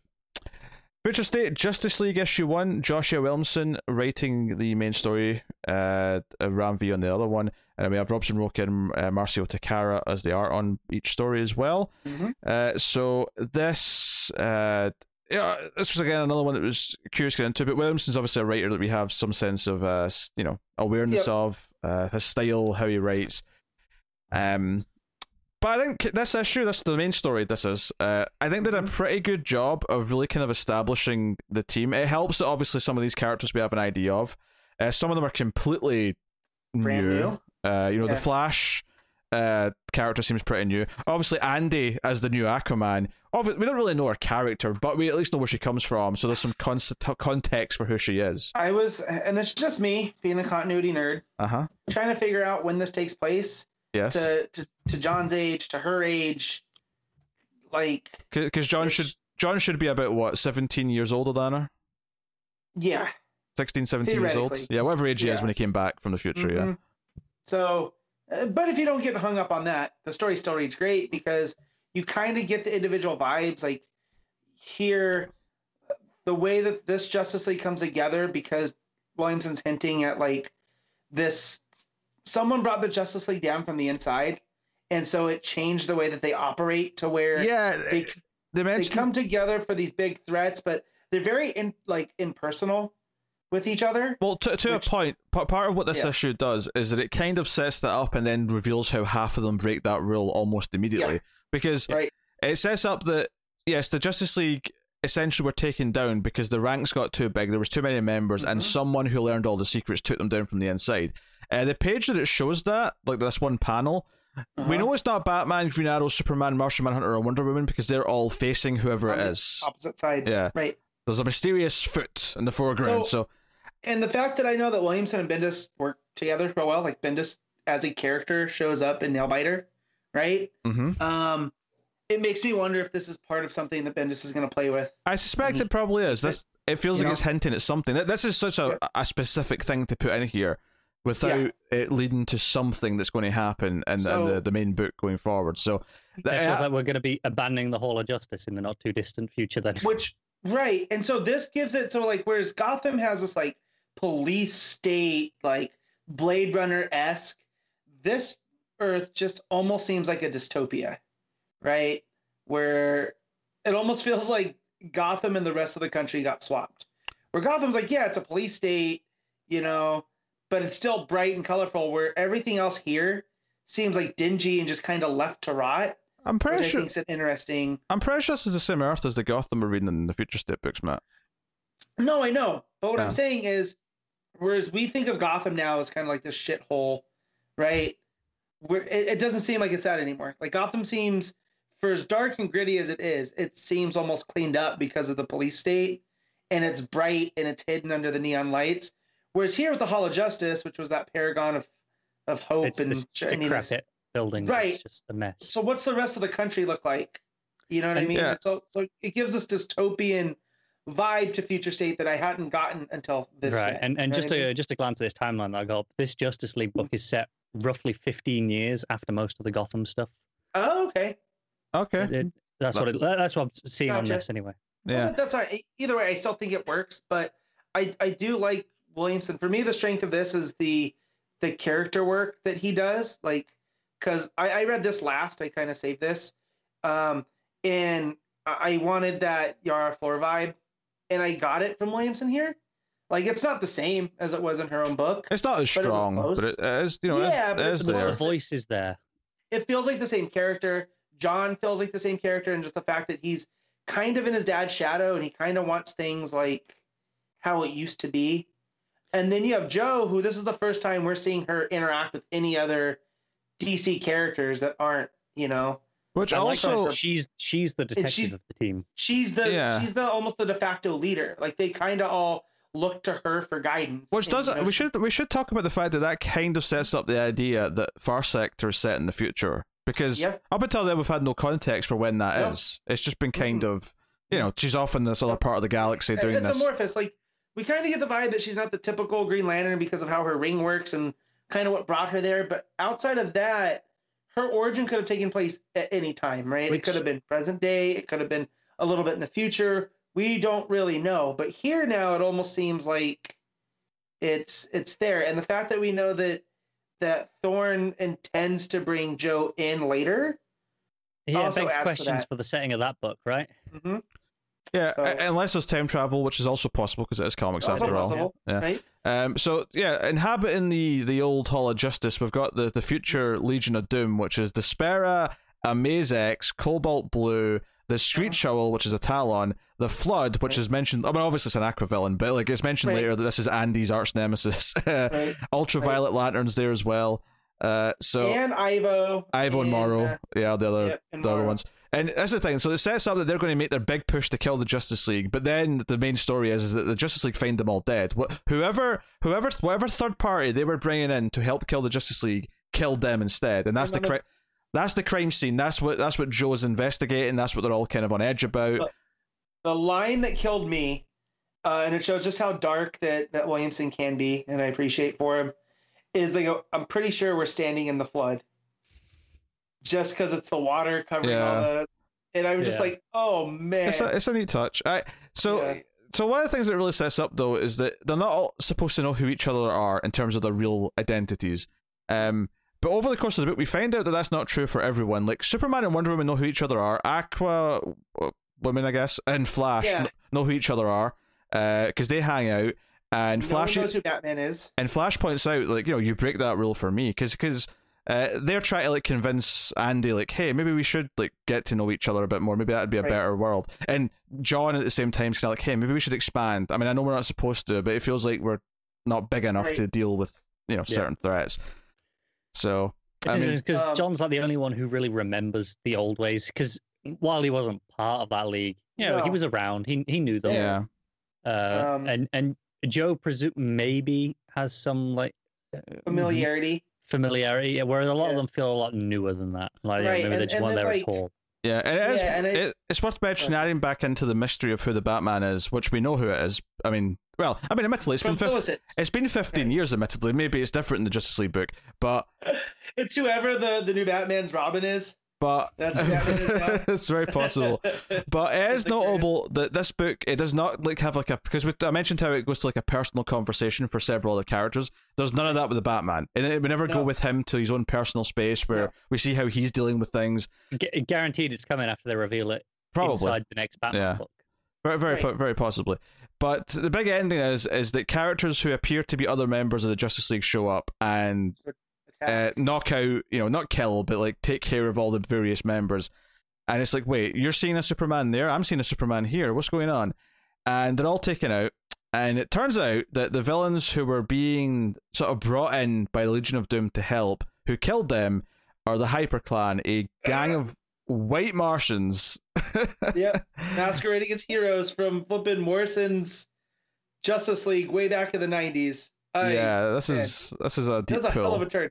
Because Yeah. as I'm reading, I'm like, who who is this? Like, who could is is Williamson setting something up that we're we're all gonna know? Is it like gonna be a shock? Like it's you know Damian or whatever? Because he's at this point, I knew he's doing Robin, right? Like Sure. right. So I'm like, what what's he doing?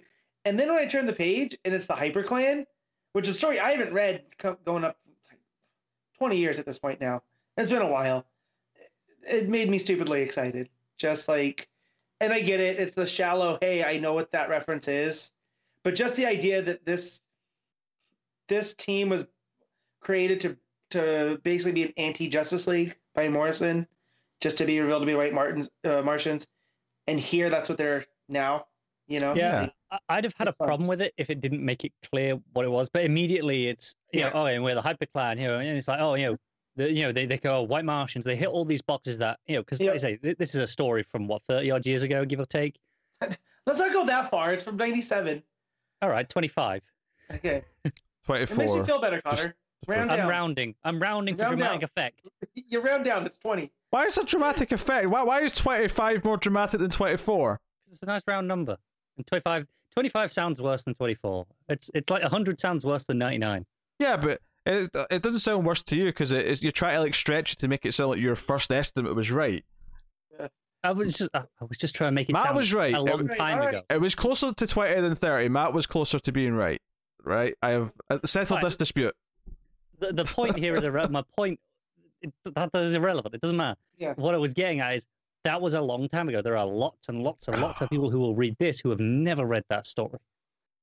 So it was Right. really important, I think, to you know to put this in in a digestible way that if you've got no idea, never read that, never heard of it, doesn't matter. It works, and that succeeds. Right. So, so in this world where heroes are kind of not trusted amongst themselves, anyways, now you're introducing this concept of, of the Hyper Clan and the White Martians and How, easy deceitful it they are. Yeah, and how they're going to be able to basically take over the identities of the Justice yeah, League. the, the final panel is them all forming into the Justice League and flying off to be the, the heroes of the world. Is this one that's getting four issues or just two? Is this just a two parter or four parter? I'm not I- sure. Don't know. Is this Um, back on week four this month, or is it just an issue two next month? Because there's a couple that are four issues. Most of them are only two, though. Um, I will have a Well- quick look. Go, go ahead, because whatever they're going to do, I, I'm here for this. I really enjoyed the story. Yeah, it was good. It's interesting that this is uh this is not a Bendis story because you know obviously a lot Yeah. of these two two parters or whatever are all from the teams that are taking over. Right. It's interesting that this maybe has a hint of what Bendis is going to do with this traitor Mhm. that maybe he's asked Yeah. Williamson to put in, but Yeah. necessarily. And then, It's only two issues, by the way. only two. oh okay. man. Uh, and then Rocha's art, I feel, is, is pretty good because Rocha's been this artist that I don't want to say the house style because there's more flair to it, but it's very, you know, kind of what you would think of a Justice League artist. Right, It's- Tivis, Tivis, uh, this is the second time you said his name because the first time you said it, I thought you said Rucka, Rucka's art. I'm No, like, wait, Rucka. Matt, one of us is very confused. Yes, I got- yes, yes, I got the Barbara Ann statue, and I had to bring up issue eight, but no, not here. Okay. Um, but yeah, no, Robson Rocha. So, and it's very just it's it it fits Justice League like every, you know, the characters, you know, because they're not it's- iconic. I They're think- new. Rocha's a very dependable artist. in that Yeah. It's not like a particularly flashy style. It's not like uh, it doesn't wow me, but it's really No. solid and dependable for any kind of mainline DC book. Mhm. And, you know, i- Mhm. Justice League, you know, you know, your Superman obviously was on Right. Aquaman for a while. Any of those sort of characters.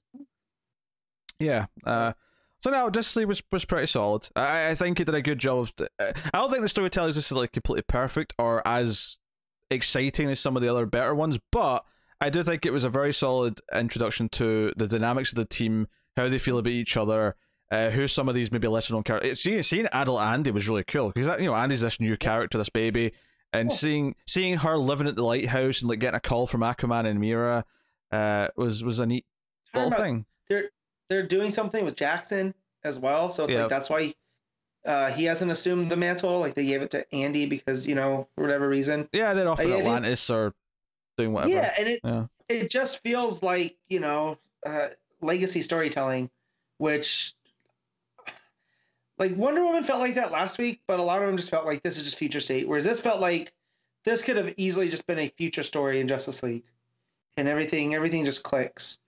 You know. Yeah. Uh, Uh, so no, uh, I I I enjoyed it. What are you rating the uh, the main Justice League story? I'm I'm giving this one an eight as well as the. So yeah. Uh, just a seven from me. I think it's pretty good. I, I'll agree with the eight. Uh, I had fun. So, uh, oh, Justice League Dark back up then, um, which was interesting jumping into for me because I, you know, I've been enjoying Ram V stuff on Catwoman. I have not been reading Justice League Dark. Um, I have no idea if any of this is any kind of follow up to anything that's been going on in Dark, or if it's just a completely fresh Yeah. thing because it's the future.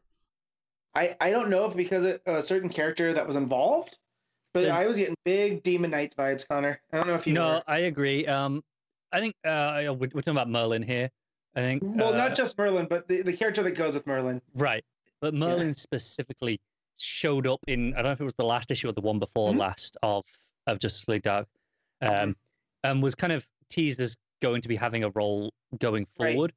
But we didn't get to any of that, so that's the No. biggest connection to what has been going on, and Right. I think it's more. This is uh, maybe teasing some of the the storylines that Ram V's going to be doing in the near future. Right.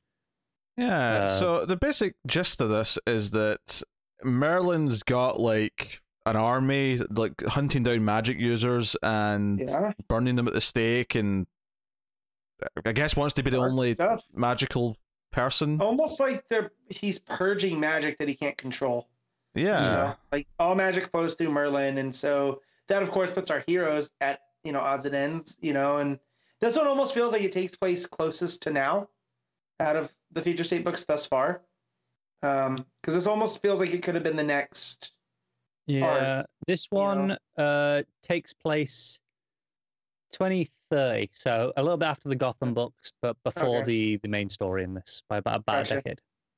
So, but yeah, so we get Zatanna and Detective Chimp going and trying to unravel this mystery and, and find a way kind of to, to fight Merlin back. And they end up at, at uh, Rory Regan. And I was like, how do I, how do I know that name? It's Uh, Ragman. and then, yep. You, I'm you surprised that Matt didn't clock that immediately. I, I I only know his name because of Because of uh, Arrow. because of Arrow. Yes, Yeah, because Because of, when you type in Rory Regan, that's the first thing that comes up is Arrow, which, oh, annoying. But, um, but I was like, oh, all, and it- all I could think was, oh yeah, where did he go? He just left. He just Yeah. wandered off out of the show uh, randomly at some So- point and never came back. they go to the shop where you know he kind of deals in, in black Let's- uh, let's not- sales of magic stuff. Overlook the the inciting factor of this is they've Well- they've burnt Zauriel, the, the the angel. The angel, yeah, that, that's pretty big. And so, Yeah, I will admit that was probably the most alienating thing for me at the start of this, is I had no idea who they were talking about. Oh, well, that's I from mean, Morrison's Justice League as well. Right, and and it was also a does, does it matter because all the context is there. It's like, hey, they, they go, hey, it's Zauriel. You know, they they, they burn an angel. How did they manage to burn an angel? Right. That's all you really need to know. well, and then they they introduce a, another thing which I just absolutely love is that they've bonded uh, Etrigan with Detective Chimp, and they've changed the rhyme. Gone, gone, the simian. Yeah, So Gone, good. Gone Simeon, yeah. And it still runs the Etrigan, which I will say I, I'd like to pick if I could pick anything of Ram V's mind for this. Why does he have Etrigan rhyme sometimes and not other times? Because I- I certain think- writers will have it just come out like it's just a formality for Etrigan, right? But here he does it sometimes and other times he No. doesn't. No, there is a pattern to it. Anytime he says more than one sentence, it rhymes. If it's Okay. just one line, it doesn't. Okay. So it's it's like it's if if he's in, if he's speaking in pairs or, or longer, there are rhymes. because some sometimes the the writer will make it rhyme across the board you know whatever that ends the first Yeah. sentence and that bubble it'll rhyme with the rest of them so that's why but there's been other writers that just go all right uh, it might have been even taylor in DCeased when they when they brought in etrigan uh, with constantine where he's like all right not enough with the the rhyming crap you don't need to do that with me you know like um but anyways pairing him with detective chimp i just thought was fantastic like I, What I hope this is something that happens. Yes. I Because I, w- I can't wanna think of two characters that would hate each other more than Etrigan and Detective Chimp. You know? I know. Uh, Etrigan and Jason Blood. yeah, but like it's a little bit different because Jason Blood is a magic like dude, right? Like that's part That's of the true. thing. Yeah. Detective Chimp is just like almost science gone wrong, and that's what led to Kinda, yeah. Led to him. And then he's thrown into this magical world, which I think that's why Detective Chimp stick, sticks out so much in Shadow Pact and whatnot. Mm. But yeah, that, that's another thing. This felt almost like a Shadow Pact book too. Like it just it was hitting like the greatest hits of DC Magic books that I've enjoyed. Um, but yeah, so they end up, of course, coming across Constantine, who looks like he's seen quite a few battles. You know, his, he's all scarred up, but he's still the Constantine we all know and love. Um, and Xanadu's there, uh, also hold up in this camp because they figured out they could kind of hide in plain sight amongst the downtrodden, uh, which was another thing I thought was Mhm. was pretty cool. Um, all- all to reveal that they're hiding somebody that it's very important that you know uh, Merlin not get, which I thought was was a nice little wrinkle. Aye, Doctor Fate. Yeah, he's he's Yeah. there. But that, that was a nice. I, reveal, I, I was 'cause obviously letting it's- someone it's- else take over, so I'm not just rambling. Well, you, you, you Um, took out you, you you started driving the ship. I thought I'll just let you go. Yeah. I was waiting for Connor more than anybody because I didn't expect. As I'm reading this, I'm like, "How's Pete gonna pick this apart? I, I actually think this is. Uh, I mean, it may not be to Pete's taste. That's a different thing. But I do think it's very accessible to anyone who hasn't been reading Justice League Dark. I don't think there is anything particularly obtuse that of references Yeah. that you need to have known feels- beforehand. It, it feels like a relaunch almost, and I feel that that's that's This could have been a Justice League Dark issue one, and and you'd Yeah. be fine. Yeah. exactly. So, but no, just just the interpersonal between all the characters, it's Zatanna and Constantine, and all that, it, and then you bring in Etrigan, and it feels like Etrigan's at odds with all of them. I was getting the Demon Knights vibes, but then some of the other stuff felt like Shadowpact because then you throw in Ragman and and you know the the way that they're able to get his suit because it you know it craves souls. Etrigan brings a soul up from hell that's almost like a Hulk, right? And it charges up the Ragman suit. Yeah. There you go. I got souls to spare. Right. So it just it felt like these these other books and it you know different than Tynion's because even when Ram V took over, it very much felt like that was Tynion's Justice League Dark. Yeah, still. we- I, I kind of mentioned this uh, quite a bit while while you were gone. That those last few issues felt like the end of Tynion's run. Really, was this stuff with with Ram V's stuff. Even even though he was writing it, and I don't think he was using Tynion's notes. I think he just uh, interpreted his own ending and extrapolated up. outwards. right. But it felt like no, they, they were all Tynion's plot threads that he was finishing off, and coming back after Future State will be the start of Ram V's real run, so to speak, or, or maybe this is as well. You know, this this is kind of a it feels like a prologue, a tease of things to come, perhaps. Yeah. uh, it's hard to say for sure. Yeah. So, and the art fits. I forget who the, the art was. Who was the art beat? Oh, uh, it was uh Takara, Marcio Takara. That's right. Sorry. Yeah. It's really really moody. Like we get this again a dystopian kind of vibe. I really like You the know, uh, it's also strong, thick lines. Yeah. Mm-hmm. Yeah. Uh, Looks very well. it was okay. I, I like. I, I you know I'm, I'm giving it a chance, best I, best I can. I, I really am. Uh, Uh, but hon- honestly, it did really make me want to go back and reread Demon Knights because it's it's been a while. yeah, it's just conceptual. There's a lot of things here that I just I, I'm not as uh in tune to, and I don't really like uh like I hate reading Etrigan's dialogue. I hate it with a passion. Um, so You don't like rhymes. It's don't know, just this, that. this, It's the this it's, like it's the really lettering as like- well. I don't like. I, I don't like uh the way it's phrased. I mean, it's not just that it's rhyming. I, I mean, it's not so much that it's rhyming. It's the way that it tur- the phrase, the turn of phrase to make sure it rhymes that more bothers me. I, I I do feel like this was lighter on the rhyming. You know, like, like I said, there are some that Yep. summarize where every single you know line will rhyme with the following line, whereas this felt like it was uh, you know like a one and three, for example, or a two and four like flow with how they did it. So it didn't feel like it Well- was into the mold as strictly. Yeah. So it felt a lot easier to read compared to a lot of Etrigan stuff, at least to me. Mm. Yeah. Yeah. Uh, yeah. I mean, I don't really have any particularly thing bad to say about it. It's more just a a taste thing than anything else. I'm just not as invested in the ideas that the book's given me. Um, I'm really intrigued by who this knight is that's leading Merlin's Yeah, army. Oh, it's- it, it feels like it's going to be someone that we know. Uh, setting it up, but I- I'm Wondering not if it's entirely Blood. sure. Ma- Maybe We it don't is. We don't know what happened. Like they just say that they they become unbonded. Mm. You know. it's And cold so- snap. It's obviously cold snap. Why would you Yeah, even guess anyone Snap. else? Yeah. I would kind of love that. Or what if it's Azrael? Right. Like Mm. just add that little wrinkle there. You know, man of belief in with the magic users and whatnot. Like It's Gary What? Busey. that's scary. oh, I boy. guess. Is he Like- still alive? He's Yeah, one that, yes, he's still alive. You can't kill a Busey. Busey's never die. okay, I'm just saying. that I feel like I've heard like, oh, tragic passing Gary Busey, and then we all moved on. You know, but if you The tell me world he's does not alive, I'm move on also from going to that. believe the you. leftovers is proof. Yeah. Wait, what's up? What'd you say, Connor? There's I a said re- the- there's a joke in the leftovers where Gary Ah. Busey is one of the people who is taken. So the idea being that he might be important to uh, to a divine entity.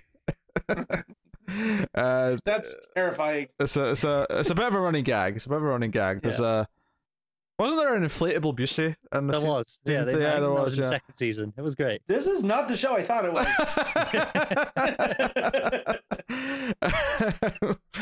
yeah, I mean, hon- honestly, I I have very little to say enthusiastic, and it's not. It's just purely a lack of interest, and it, it says something that when I eventually did start talking, I immediately just wanted to start cracking jokes. So, honestly, you know, maybe it's better for people if I don't uh read Justice League Dark. I'll I'll, I'll try the the first proper issue back and see how it is, but you guys can just split Bendis's Justice League and Justice League Dark now. Like, Yeah. Oh, you do get I'll Xermanico on art in the uh, Yeah. When, when it comes back. Xermanico's a good selling point. I will say that. Yeah. Xermanico's a good selling point. Um, but that's just that's just something about talking about a lot of the subjects that came up, you know, with magic realms and spells and Merlin's armies. I mean, hell, even just the name of the word Mer- Merlin just made me roll my eyes a little bit and made me disinterested. I'm like, oh, Merlin, really? We're doing Merlin things. I, I just want to say, as much as uh, you know, I'm, I'm going, hey, Xermanico is great. Uh, Takara does a great job here as well. Like the um, Mhm. the, that panel of uh, Etrigan breathing to reveal, you know, breathing the fire to re- reveal fate is Yep. absolutely wonderful. cool. And the whole stuff with the tarot cards too. I feel like the Mm. the design of the tarot cards looks really, from what I've seen from tarot, you know, but just enough that it fits in to Yeah. with this. So, like, even the demon looks like Etrigan, right? When you look at the devil card, Yeah, it says Etrigan vibes to it. So, Yeah. um, but no, just it feels great. Jeez. Very, very Yeah, few uh, fictional characters would make me uh, less interested than than the mention of Merlin. Maybe like Boba Fett, for example. Maybe that would do it. I Oh, don't know. you don't you dare go there. Boba Fett's a saint. I have Especially dialogue. Robert Rodriguez Boba, Boba Fett. Fett just gained legions of new fans Uh, uh, over the yes. past few months. Dial- Legions. people that hated Boba Fett before, they're like, Boba Fett's just a suit. Well, Robert Rodriguez is like, no, let me show you why it's awesome. And he planned it all with his sons and action figures, which, look, Robert Rodriguez, come What on. does Robert Rodriguez have to do with Boba Fett? Did he direct Mandalorian episodes? He did, yes. Uh, a, a Boba Fett, Fett focused one. Well, this is all great to hear. I'm never going to watch it. He, he only had 22 pages of, of story, and he turned it into a full episode because, you know, it's Robert Rodriguez, and that's what he does. So I just wish I liked his movies more. Yeah, I- I don't know why we're praising Robert Rodriguez. I mean, Robert Rodriguez, I like some of his movies, but he is very, Yeah. he is the definition Well, of hit and miss. He's done he's done the best Boba Fett work ever. So that, that's enough for me. Yeah, he also did Sin City too. So you know, Yeah, talk about that.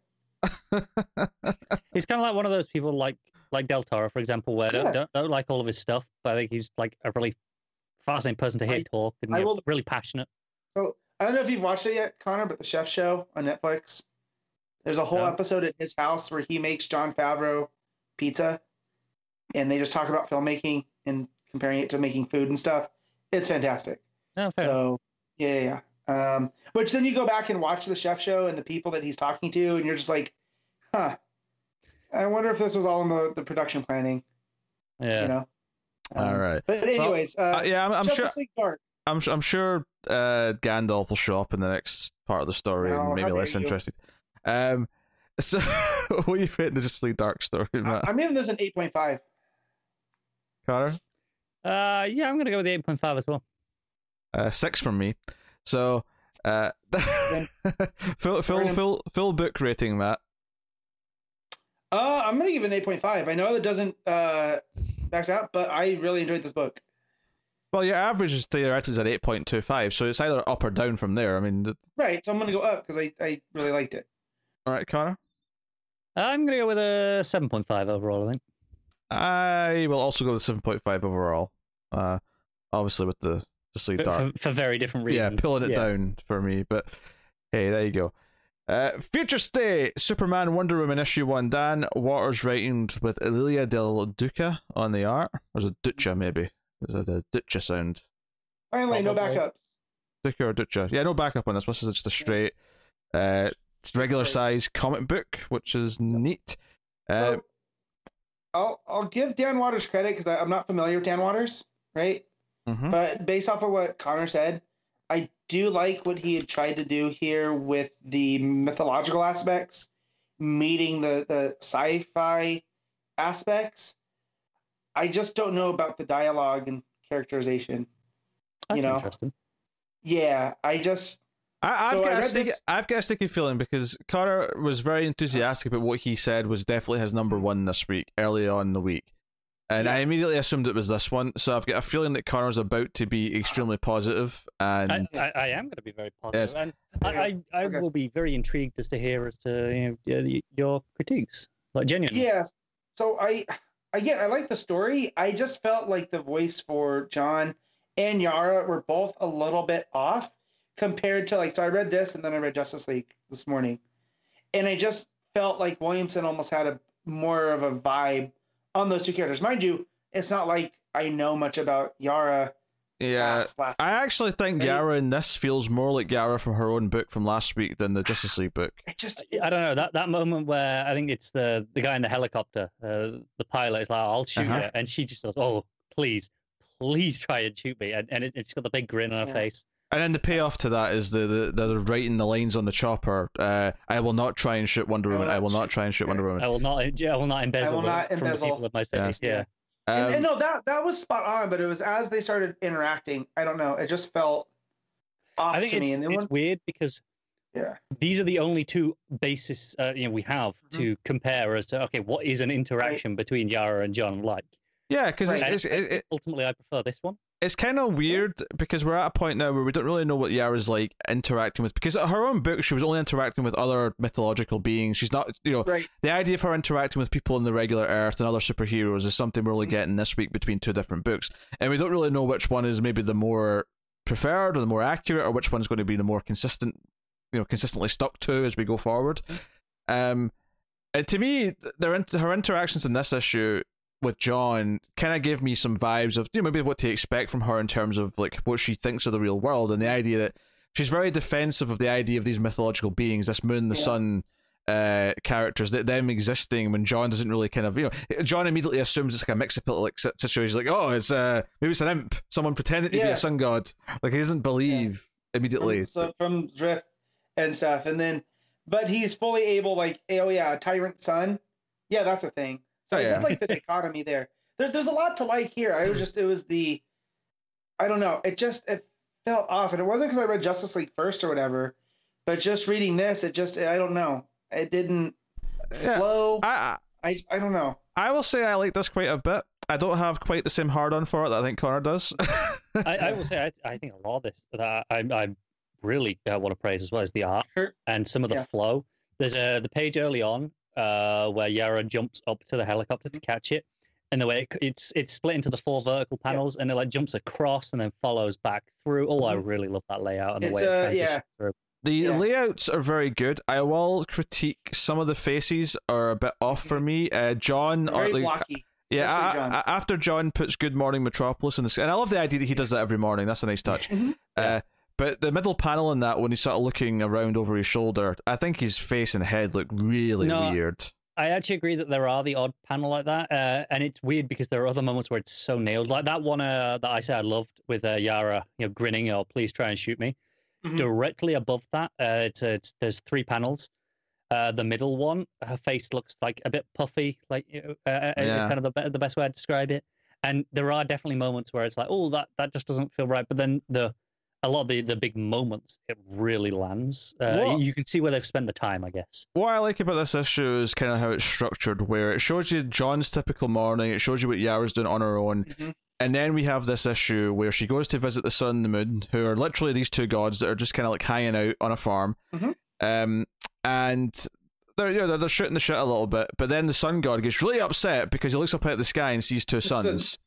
Right? He's like, wait, who's this menacing This second mine." imposter? Who Yeah. is this asshole? So he, he gets on his uh, his flaming lion thing or Whatever horse. he is. Yeah, whatever that is. Yeah. Uh, I did like Is actually. I, I did like the little corrective thing when Yara's trying to ride the moon's uh, animal, and she's like, "Oh, you're just like my stupid Pegasus. I'm going to do this on my own," Yep. and just sort of leaves it. I, I like that corrective because that was one of the Mhm. best jokes in that, that issue last week was the, the Pegasus stuff.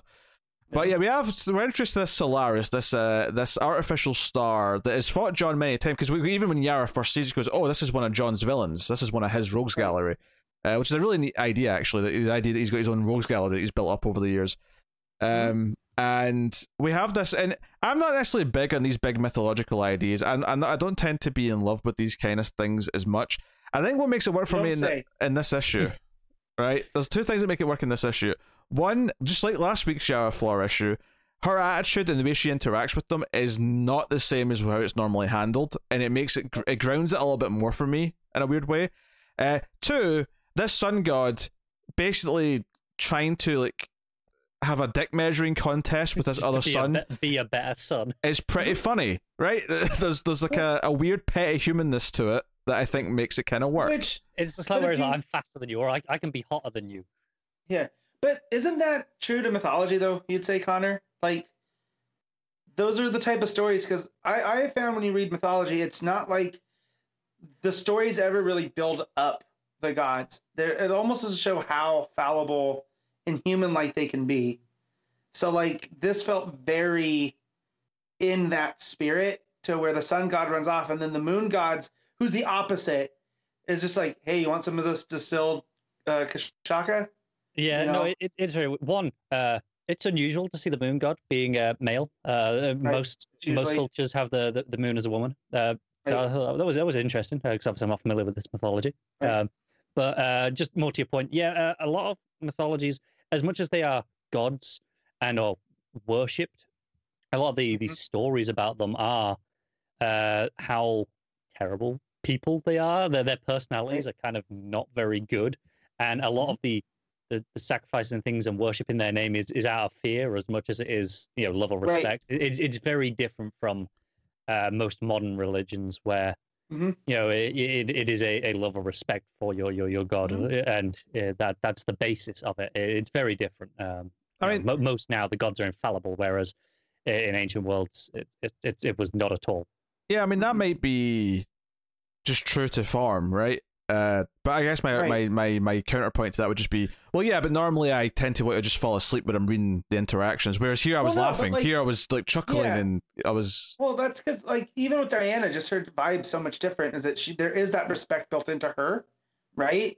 Versus with Yara, it's kind of she's just like this is just I- I- another person. Well, Yeah, no, I- I, I'd go. For, I'd go further than that. I'd say the vibe I get from Yara is it's all, she almost feels not, not that she's literally babysitting them, but she almost Mhm. has like a oh here he goes again, and she has to like go and Mhm. deal with his shit. There's kind of like a Right. a, a, a relatability to that. Yeah, Yeah, That's what what you've just described is like Balder in, in Norse mythology, for example, Yeah. with dealing with Thor or Loki. Shit, ah, oh, not Mhm. this bollocks again. yeah, That, that Yeah. uh, there, there are a lot of mythologies that have this take. Especially, I mean, it depends on whose translations you look at. But I mean, Right. like you've got the Greek ones of, of Zeus going, "Nah, I'm, I'm gonna go be a swan and, and screw this this this woman because that's what I want." Like because that's a thing that makes sense. yeah. Well, and it's again they they, they spoke almost to a related relatability for for regular people, and because I know when it came to Viking stuff, the stuff that I've read was the Vikings would curse their gods more than anything, right? It wasn't that they were like you said; it was almost out of fear, or I need something, so what do I need to sacrifice to get something to get? Yes, your it was it was an exchange rather Yeah. than uh, a, a worship. and and like and like here when she shows up at their house and like Pete said, oh, here he goes again, and she has to go bring him back. yeah. No, I mean, he gets himself that into I like- That felt very true to mythological I- stories. and I think, and I don't really care if that's straight mythological story. I couldn't give a shit about the mytholo- mythological I, side of it. know, but But we but we do. So Right, but one of the things that I like here though is that they mention that they only exist again because people remember who they are, and that Yara is a part of that. Yara, obviously being tied to the mythological world and seems to care more about that than the human world, is made a point of like helping the gods be remembered. That the or the ones that should be remembered. I mean, Yeah, this this is something that I, actually had a lot of modern mythological retellings have, have played with. Uh, uh, uh, American Gods plays with this. The- Uh, the Percy the whole point Jackson of books. Gods, right? Yeah. Yeah. oh yeah, god, yeah, American gods and Percy Jackson. Oh my god. No, I'm just saying though that's a very uh, it's a common element between a lot of modern mythological storytelling is this idea of uh, belief being the the reason that they exist or don't exist. Uh, you know, Mm. as the counterpoint. or cease to exist, right? Yeah. Yeah. So here we and I think I read, and I don't know if this is spoilers, but I think Yara's the daughter of one of the river gods, and that that's where she comes from. So it's kind of I thought based off of, I mean, maybe maybe on her mother's side, I don't know, but based off of Yeah. the, uh, the the the opening of her issue last week, it sounded like it was the Thunder God still to me, and that was yeah, the the link between her being Wonder Woman was okay. She's the daughter of a Thunder God, much like Diana. Um, but right, right. I could be so wrong. well, whatever it was, she bridges that world like Diana, but it's almost opposite. Whereas Diana's this emissary from from them to humankind, versus I feel like Yara's the emissary of the gods. You know, or the opposite. Whatever I just said. She's humanity, she's bringing humanity to the gods. Eloqu- eloquently put, Matt. Uh, I- I was saying. Probably knew what I was going for. I did. and and And- then when you enter John into all of this, where he is, you know, half Kryptonian, half human, and is taking over his dad's legacy, you know, and like when he goes up to, he has to trick Solaris too, in order for them to, you know, ha- have their contest. Which is again another thing. That well, was, yeah. you To get back to the to get back to the plot here, uh, John goes up to Solaris and basically says, "Look, you always come back stronger. I always end up winning. Uh, How about we stop this shenanigans? How about tomorrow we could out we could fight, and if you're stronger than me, I won't even put up a fight after you win. I'll just let you take me. You'll have me, and we'll end this." And Yara's very critical of his uh of his plan here. He's like, "Oh, I bought Mhm. some time. What the hell?" Uh, but it's when he goes up to do his message in the sky, so it sort of bookends the book because he goes, he goes back up in the morning to do that after they're having breakfast, and she's kind of pissed at him. Uh, where he is, you know, we don't really even see exactly. So, uh, if anything, it's his heat vision kind of malfunctions because, yeah, uh, as he mentions earlier, his powers have been like fluctuating both up and down because the sun's been acting funny because the sun god's doing weird stuff with the sun. well, because yeah, Solaris has red sun energy built in as well as the yellow sun, so he's Mhm. getting like depowered and then overpowered. So it's just like up and So- down with the volume knob. Yeah, so at the end of the issue, he literally he goes to like you know make his image in the sky, but when he fires his heat vision, he ends up like flipping backwards and like burning the corner of a building. It feels like his uh, his flight lo- loses out as well. He looks like he's falling. I get I got the he, he fired his heat vision and it, it spun him like he, he sort of spun back that way because it was Um, so maybe. powerful. It, it was the final panel that gave me the impression of falling, uh, um, uh, the angle of it, but I could be wrong. Uh, I mean, we'll find out. I suppose to start next issue, but uh, I I- I got that, that it was so powerful that he kind of like was spinning like, out of Mhm. control, in the same way that a car that's drifting might spin. Mm-hmm. Yeah, yeah. Out of No, control. I'm with you. Uh, so that, that's where we end the. Uh, so the, they're calling this the planet's finest. The the the story. Um, I thought it was pretty strong though. I, I thought it was a good bit of character building for both characters. I think mythology stuff that I typically don't like, I've enjoyed in both this and last week's issue with the Ara. So I think that's a very good sign for me that it's making ideas I don't typically find to be that palpable. Uh, Mhm. to be enjoyable so far. Although I don't really care about the nitty gritty of it like you two do. When you start comparing it to stuff, and I'm like, oh, whatever. Uh, but um, but yeah, it's not bad, not bad. Mhm. Uh, and I, I agree with the action and the art layouts. Uh, it's just the faces for me weren't always uh super Yeah. super hot. Uh, that's fair. all right, Matt, what are you rating Superman, Wonder Woman, I'm giving this one a seven point five. Connor? Uh, I'm gonna give it a nine. Um, yeah, yeah. I, I was tempted with the eight point five. The, the, the there is the odd face that, that pulls it down, but overall, and all the important moments land enough that I kind of got past them, I guess. But yeah, I love this. Yeah, I, I'll probably go with. After yeah, I'll go with straight A. I, I think I'm impressed with uh, how much I actually enjoyed the God stuff because see when she went to go see gods, I was getting kind of like shades of like the New Fifty Two Wonder Woman that I did not like that much, uh, and I was kind of like, Oh. oh, okay, so I'm going to talk. But to then some it doesn't gods. actually play like that at all. No, it doesn't at No. all. It feels No. so different.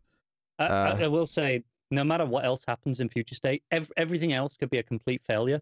The fact that we got Yara Flora out of it, and there there there is Sure. this is th- going to be a thing that goes forward, is like, no, this is worth it. Uh, yeah, I can I can see that. So there you go.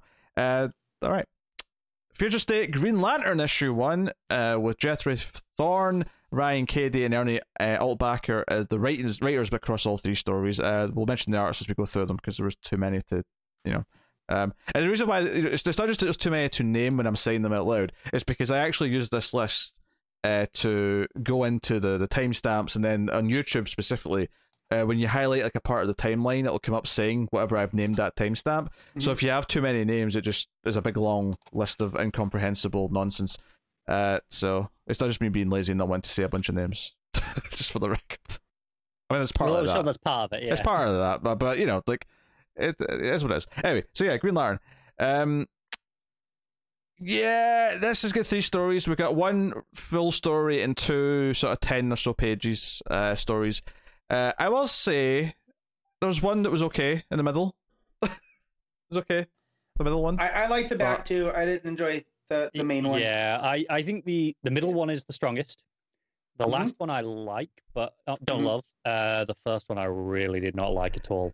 The first And one, it's- the first one's frustrating because in the first couple of pages, I'm like, okay, this is kind of old school art, um, which, and given that it's got this kind of you know sci-fi warrior thing going for it, John's with a couple of other Green Lanterns, but they're not Green Lanterns just now because they don't have rings. No, they don't have the and, and Nort is who or is it Gunnort? Whatever it is, the dog Green Lantern has like gone full on feral. Looks more Mhm. like a dog than he ever has, right? Yeah. And it almost felt like Thorne wanted to do an Omega Man story within the confines of Green Lantern, and I don't think those work.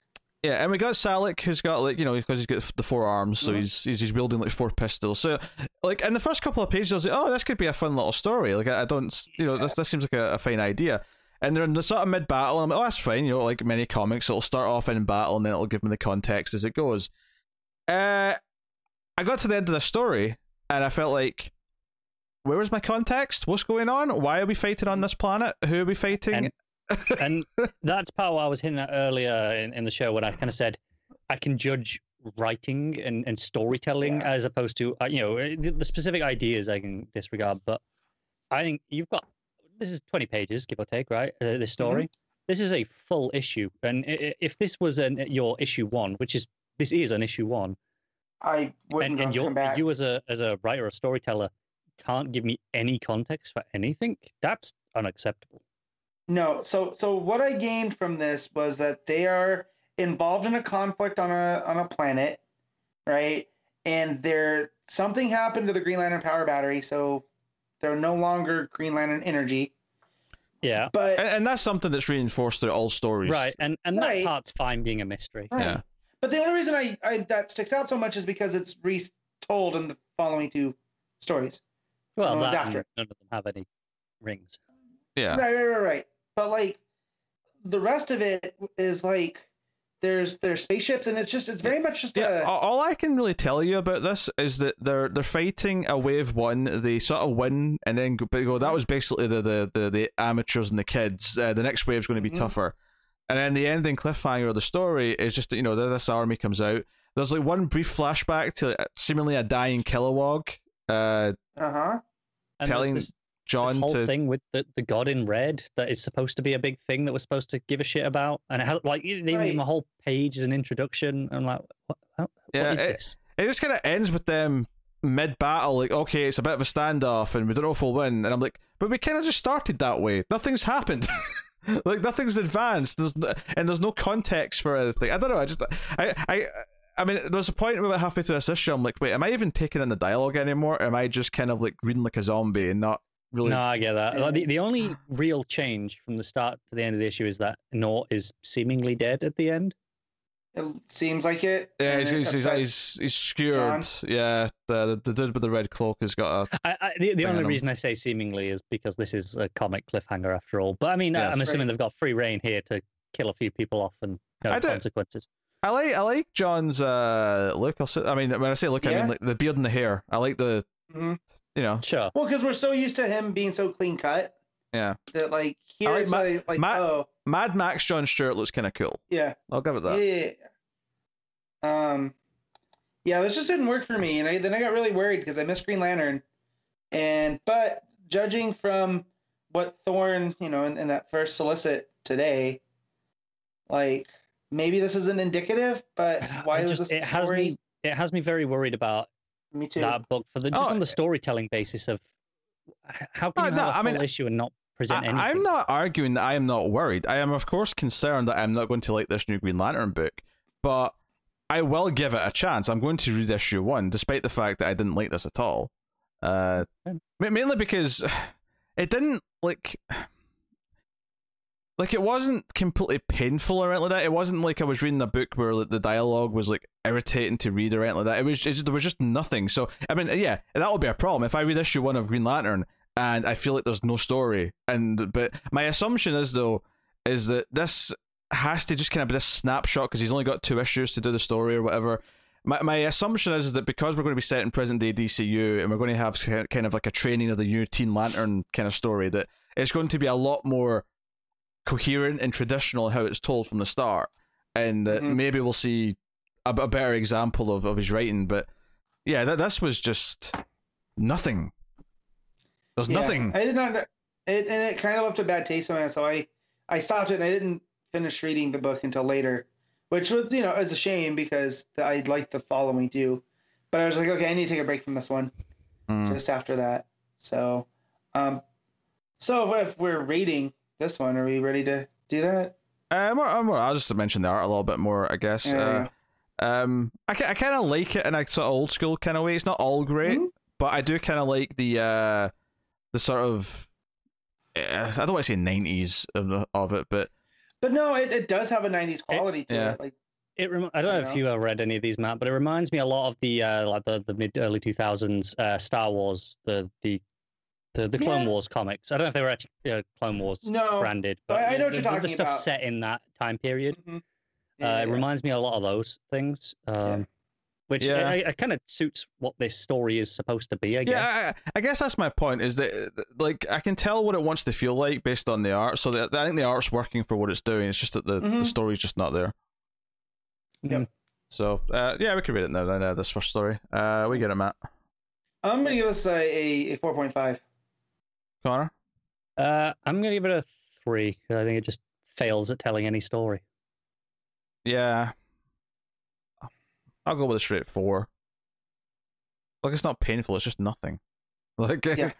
you know, uh, uh, it's just I'm not angrily calm when I read a JRJR like Yeah, on yeah. the shoe. Well, Uh, but I, I'm glad when I when when I, I I saw some sentiments on on Twitter this morning that it wasn't just me because I got worried. I'm Mhm. like, okay, well, maybe this was just me. I wasn't in the right mind frame to read this. So, yeah, No, I think this is the general consensus, at least from what I'm seeing as well. And it's been so long since I've read a consistent Green Lantern book. Like it's literally been since the end of Green Lanterns. yeah, And uh, I mean, uh, not counting Far Sector, which is kind of its own separate thing, but you know, right. it, it's been since what? When did that book end? 2017, maybe early 2018. That Mhm. that ended. So it's been a Oh, while. It's been, it's been a good couple of years, yeah. Uh, so the second story is the Jessica Cruz story, uh, and she is the sole lantern in uh, the Sector House. the sector house, yeah. And three uh, yellow lanterns come aboard, and they're basically here to just sort of like raid it and like pick a pick apart anything they want because they know the Green Lanterns are done. And Jessica Cruz with no ring is basically dieharding around the place, uh, taking the, the yellow lanterns out by surprising them and jumping them and. uh, I mean, this is fun. It's, it's a ten-page story. This was like a really strong little Jessica, st- and it's, it's been a while since I had one, so it was kind of nice to. I have uh, a ring now. Ho ho ho. uh, well, she even takes one of the yellow rings actually when she when she takes out Oh, the first it- one. It, it, it, it chooses comes to her. Yeah, which you know the the thing Wait, I whoa, whoa, always whoa. love about Whoa, Oh, no, whoa. she, she, take, Yeah. she No, takes no, the rings that- off yeah, them. you're talking. Yeah, you're talking about the end of the issue. I'm talking about Okay. she she takes it from his finger and puts it on her necklace. right, so he can't use it. Yeah, Right. Uh, right. yeah, You, yeah. You're talking about the ending where it chooses her, and Wow. that's a different thing. That's Well, no, but that's that's what I love so much about the character of Jessica Cruz. Right, is like there was this whole with with the emotional spectrum of fear versus willpower, and with her it was that you know she was so driven by fear that she locked herself away. Right, she's constant struggle with anxiety and all this other stuff. And then you know her arc has been you know courage isn't just having the willpower; it's the looking at fear in the face and operating anyways. So the fact she does all this, you know, takes out Sinestro Corps members yeah. She takes out a ring. Yeah, she takes out two grunts. Uh, in fact, the end of the second grunt, the one who was coming for the big axe, There's a really nice uh, panel of her in like silhouette in the smoke Mhm. after she's done it, and you know it does Yeah. genuinely make her feel kind of badass. I, I think the Right. art in this story is pretty great. Yeah, Pretty good, great. and you know she's she's, But- she's left to take on the head of this little squad. Um, Uh, Alyssa Drak, who's there you go. the keeper of the Book of Sinestro, which you know, Yeah. all, all the Johnsy and stuff, and uh, but no, just the fact that the ring ends up choosing her because she's feeling the fear, but she's Well- using it almost as a fuel. That It's, again, it's it's you possess the ability to instill great fear. It's Right. that she, she has made these yellow lanterns terrified of her. right? Yeah, I mean uh, that, that, that's basically the story. Is that she she has to because she's got no ring. She does it from the shadows. She like she literally because the first one she hides behind a corner and says, "Hey, you know, don't move or I'll blast you." She she uses sort of basic intimidation tactics to kind of win. Uh, it was psychological. So yeah, the, the story ends with her getting a yellow ring, which it says it's the end. So I don't know if she's going to show up in another story in the next issue as a yellow lantern or something. But it's Possible, or it'll just be because we because obviously this time we we got uh Jessica and then we got uh we got Guy in the in the third one. Mhm. It's possible we've got like I don't know like a Hal and a Simon story next time. yeah, Judging that Hal seems to be missing from all Future State stuff, I don't know if that bodes well. Uh, yeah, it was a nice touch in the, the narration box at the end as well, where it switches from green to yellow, uh, kind of Yeah. over a couple of. yeah, I do like that. it was a nice Which touch. I do. If you notice too, that the that her font is almost also in yellow as it goes. So when it finally does turn, like it was yellow on green Yes, it was. throughout. Um, because I had to go back and see if it started white and then became yellow. It's it's kind of like a. I think it's more of a bright green on on the Yeah. darker green, but it but I can Mhm. see where it kind of feels yellowy in in yeah. context with them and, and the contrast. So Yeah, so yeah. sim- simple, simple little story, but it was you know, it was a, a nice idea. But again, an example of okay, the lanterns all went out and they don't have rings. She's stranded on this place, and this is her trying to hold her own with three Sinestro Corps members without a ring, and succeeds. And then not with the twist ending of oh, the ring chooses her to. So she does have a ring of some sort now. And will that play a factor in anything later in Future State, or is it just a fun little story on its own and that's it? It, it could be just hey, look, you know, there's potential to play with Jessica as a Yellow Lantern somewhere down the line. Yeah. Well, so I always remember that when they introduced her at the end of Johns' run, right, was that she was going to be one of the biggest threats to the Green Lantern Corps. Mm. And that was always something that Johns had just kind of left it with. He just threw it And- right at the end in the in the book of Sinestro, Right. right? Uh-huh. And so it was just like, huh.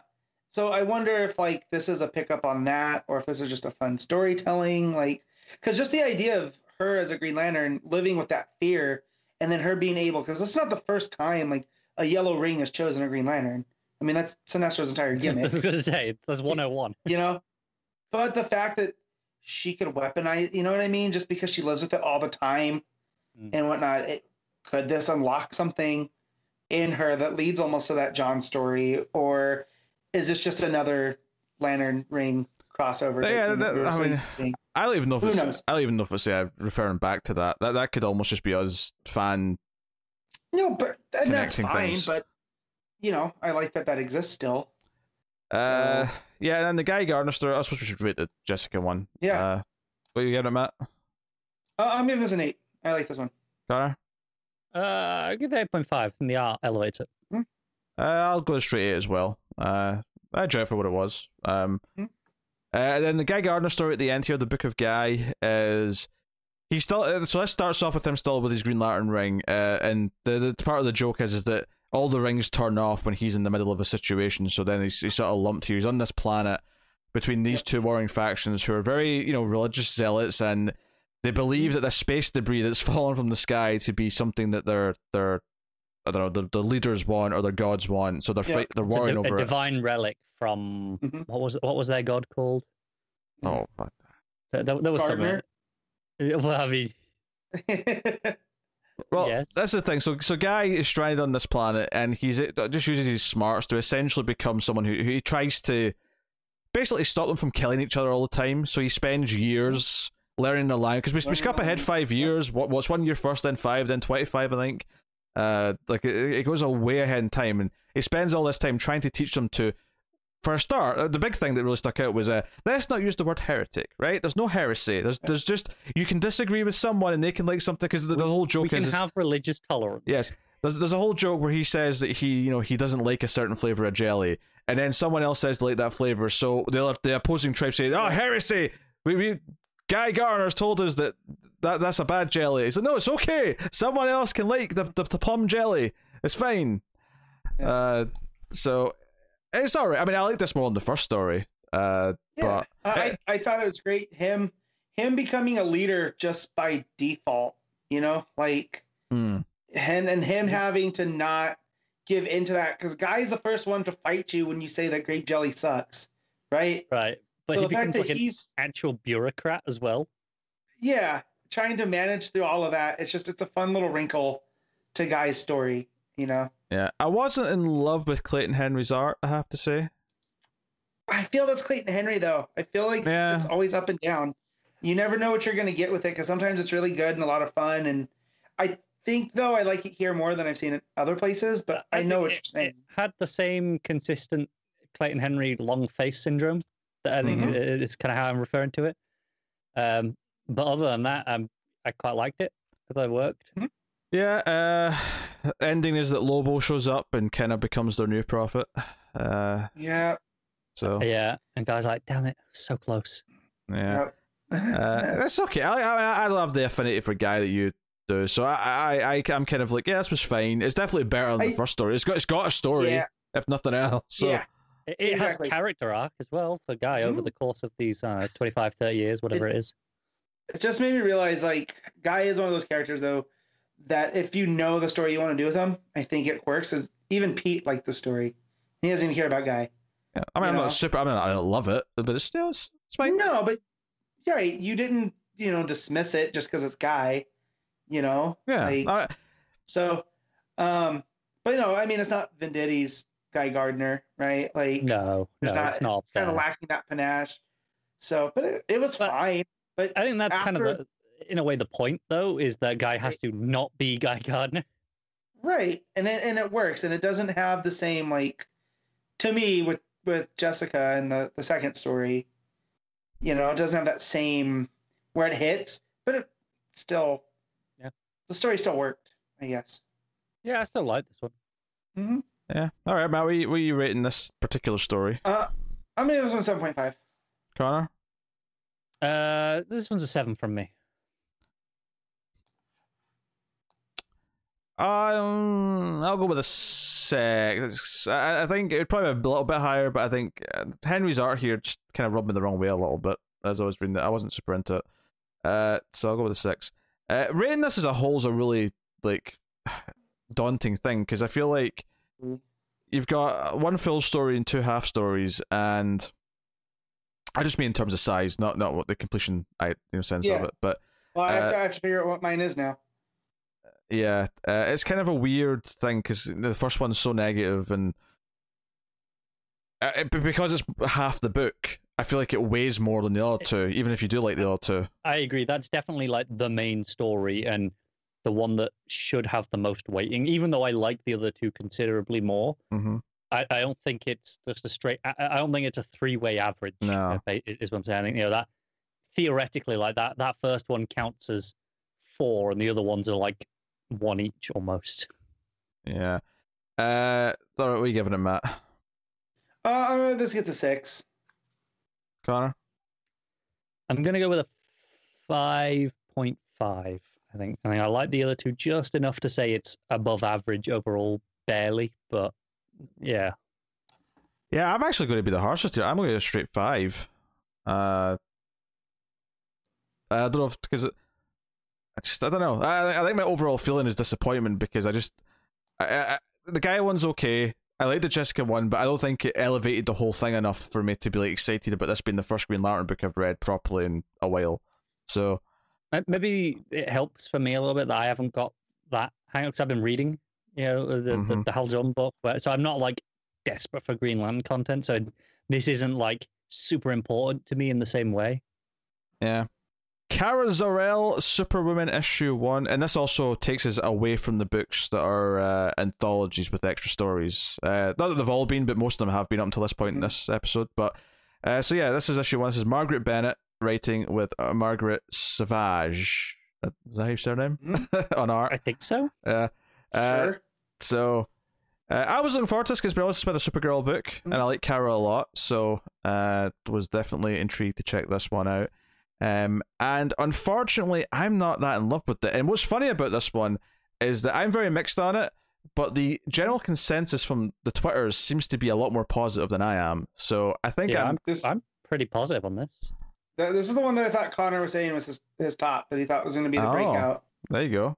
Um, I don't think But- it's it's it's. I mean, I'll spoil this now. I, I didn't like it as much as uh, you know, the the, the Superman Wonder Woman, Yeah, sure. but I, I do like this a lot, but especially a lot more than Pete by the sounds of it. I, I'm, yeah, I so- like conceptually some of it for Kara's character. Um, we'll get into obviously what everything that goes on in the book. Mhm. Um, but I guess the most controversial thing I'm going to say is that I don't really like the art. Wow, Oh my god, you that even- it, borderline unfathomable. to- to me. I I do not like the style that much. I don't like the coloring, and honestly, it makes a whole. Fi- one of the best elements. Eh, I don't like the coloring. I, I just I don't like this this uh, coloring at all, and I think part of it's just because it feels too fantasy esque to me. Fairy tale like is the f- word. fairy tale. It looks too fairy tale, and especially since that the alien character that shows up has this like shapeshifting ability. Once she's like turned into like a fox and a dragon or whatever, everything just feels like I'm watching a kid's fairy tale movie, and I hate how it looks. I'm sorry. I know it's this is this is this is not. You, that- you need to watch some good kids fairy tale movies. I am in- I- I am Song in- of the Sea. Go watch Song of the Sea. I just should watching a good kids. I, I- I don't dislike it because I dislike kids fairy tale movies. I dislike it because I dislike the look of kids fairy tale movies. I thought it was to say I dislike because I dislike kids. um, and I know I know I'm in the market because I've seen people praising the art all week. This yeah, was so just I don't think not I for love me. it as much as everyone else because I'm not big Oh, on Ma- the story. Mike, Mike, Mike. But but the art is gorgeous. I do like the art a whole lot because it is so different from anything else, right? Like it really makes this book stand out as something different. It has some Um, amazing layouts. There's a the two page uh, spread where it kind of goes round and flows Mhm. through. Ah, I love that one. And it, but on the story side, I do like the idea of, of Kara being someone's mentor, right? Someone that's a lot like her that she feels like she can guide, you know, and, and this is a, a much older Kara than I think that we've we've ever experienced. It has to be. Um, Oh yeah, it's just to set up the, the context of the story here. This is in the future where there's a dome on the moon that Kara is kind of running and like defending. yeah, Uh, she's the like the guardian of of Moonbase or whatever the, the city is, Yeah. Moontropolis. Dibs on it. That's what we're calling it, Moontropolis. Metropolis, Yeah. sure. Well, that is basically it. She's like, well, Yeah.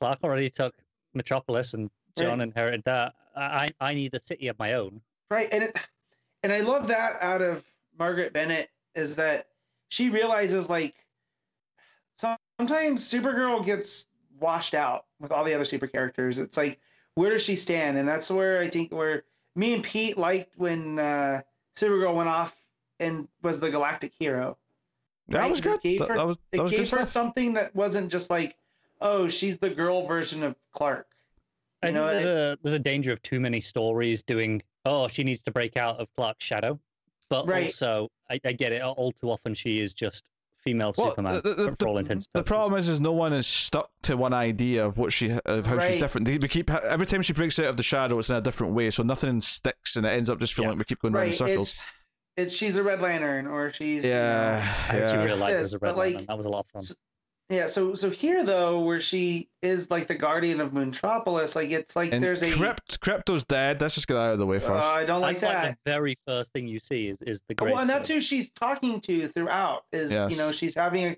a conversation with Krypto's spirit, uh, and because Krypto was the one that always believed in her, which I just I love because the where we left off with with Kara last is she's been running around with with Krypto, you know.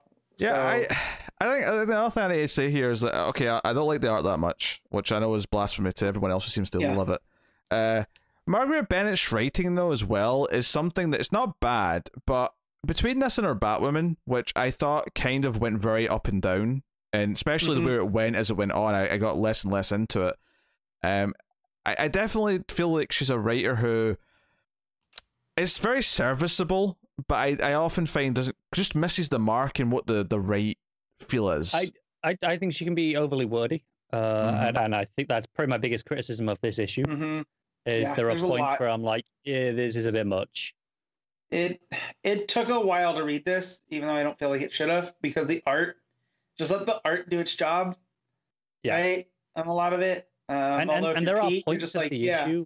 There are points of the issue where she does shut up and just let the art go. right.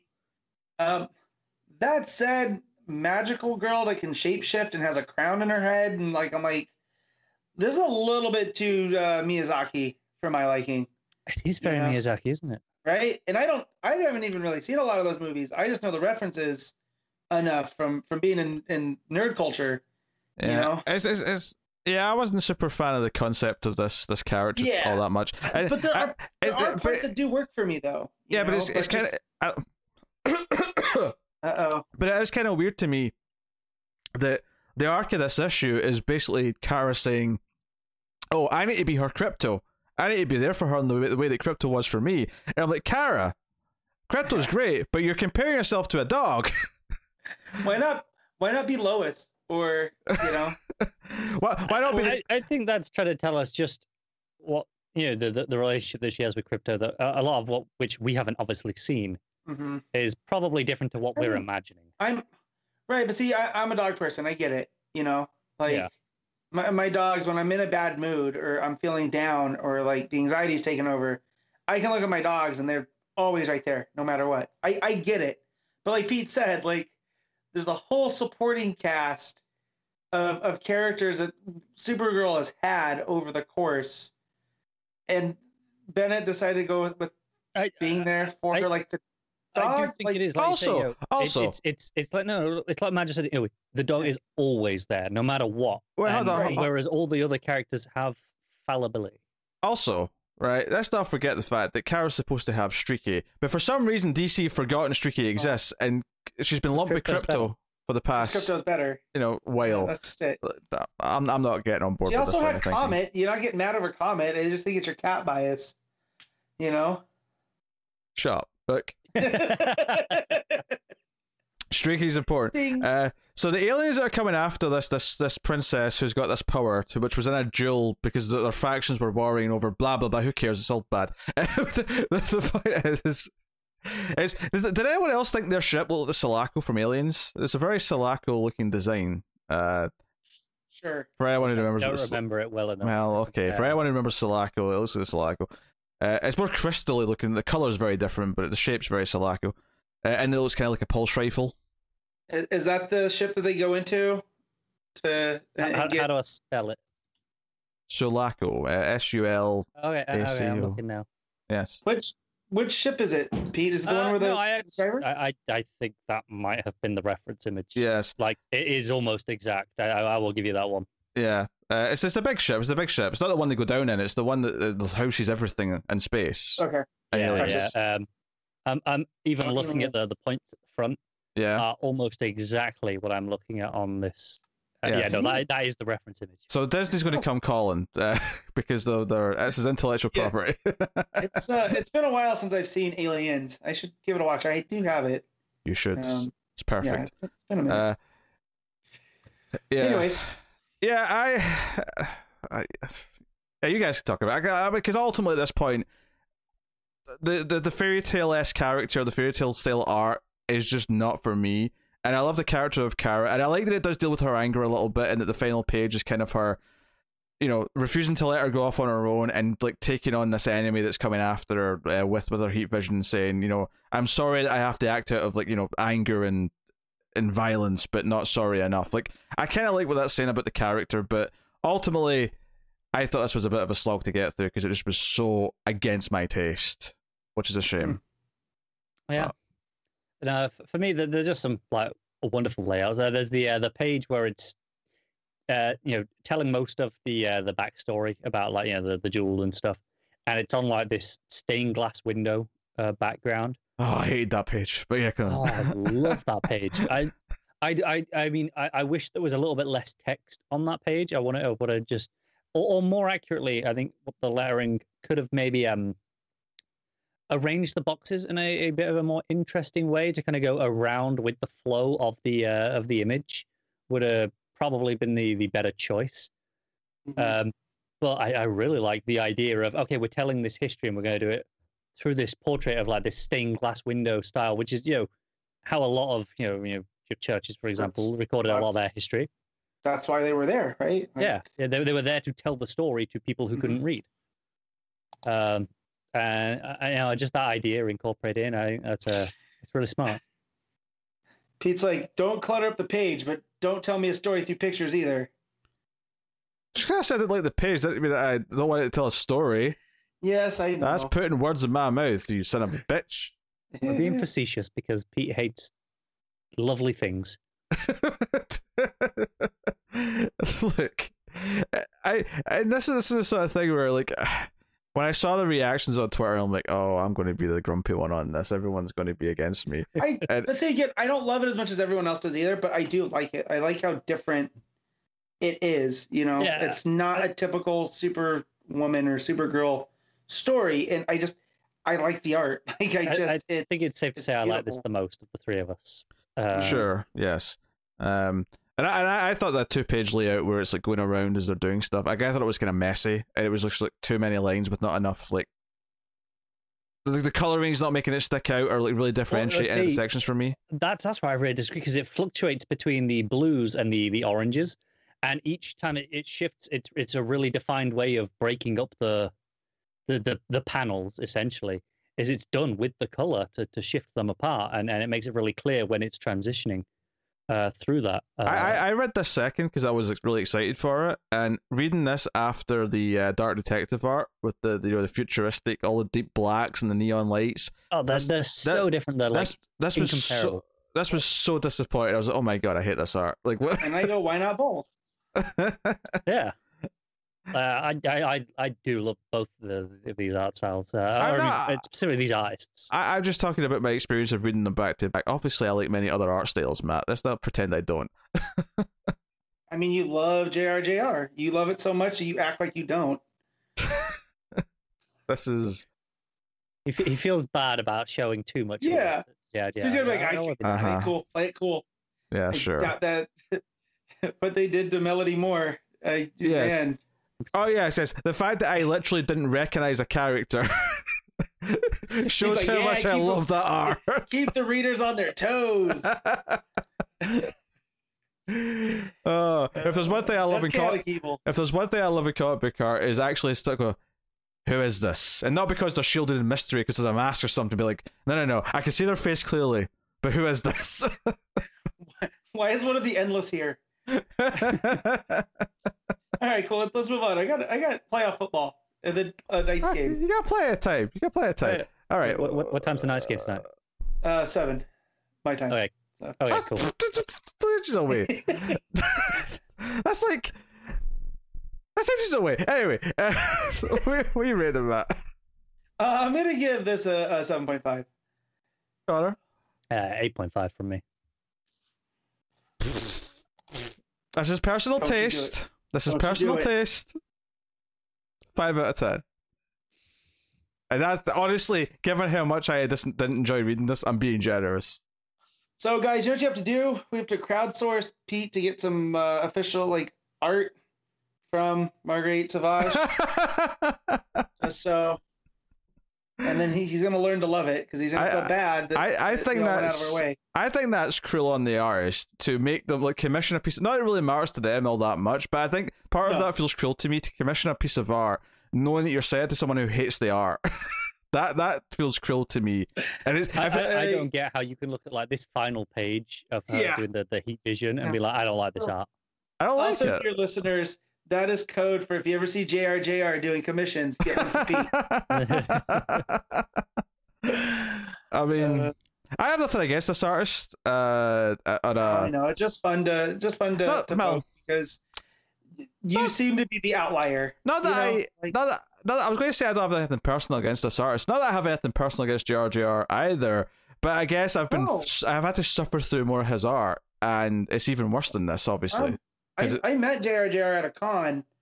Very nice man. yeah, Very, like, very free with his time and talked with everybody and just like and, and let me make this let me make this clear, right? I am not saying this is objectively bad art. I am saying I really hate it.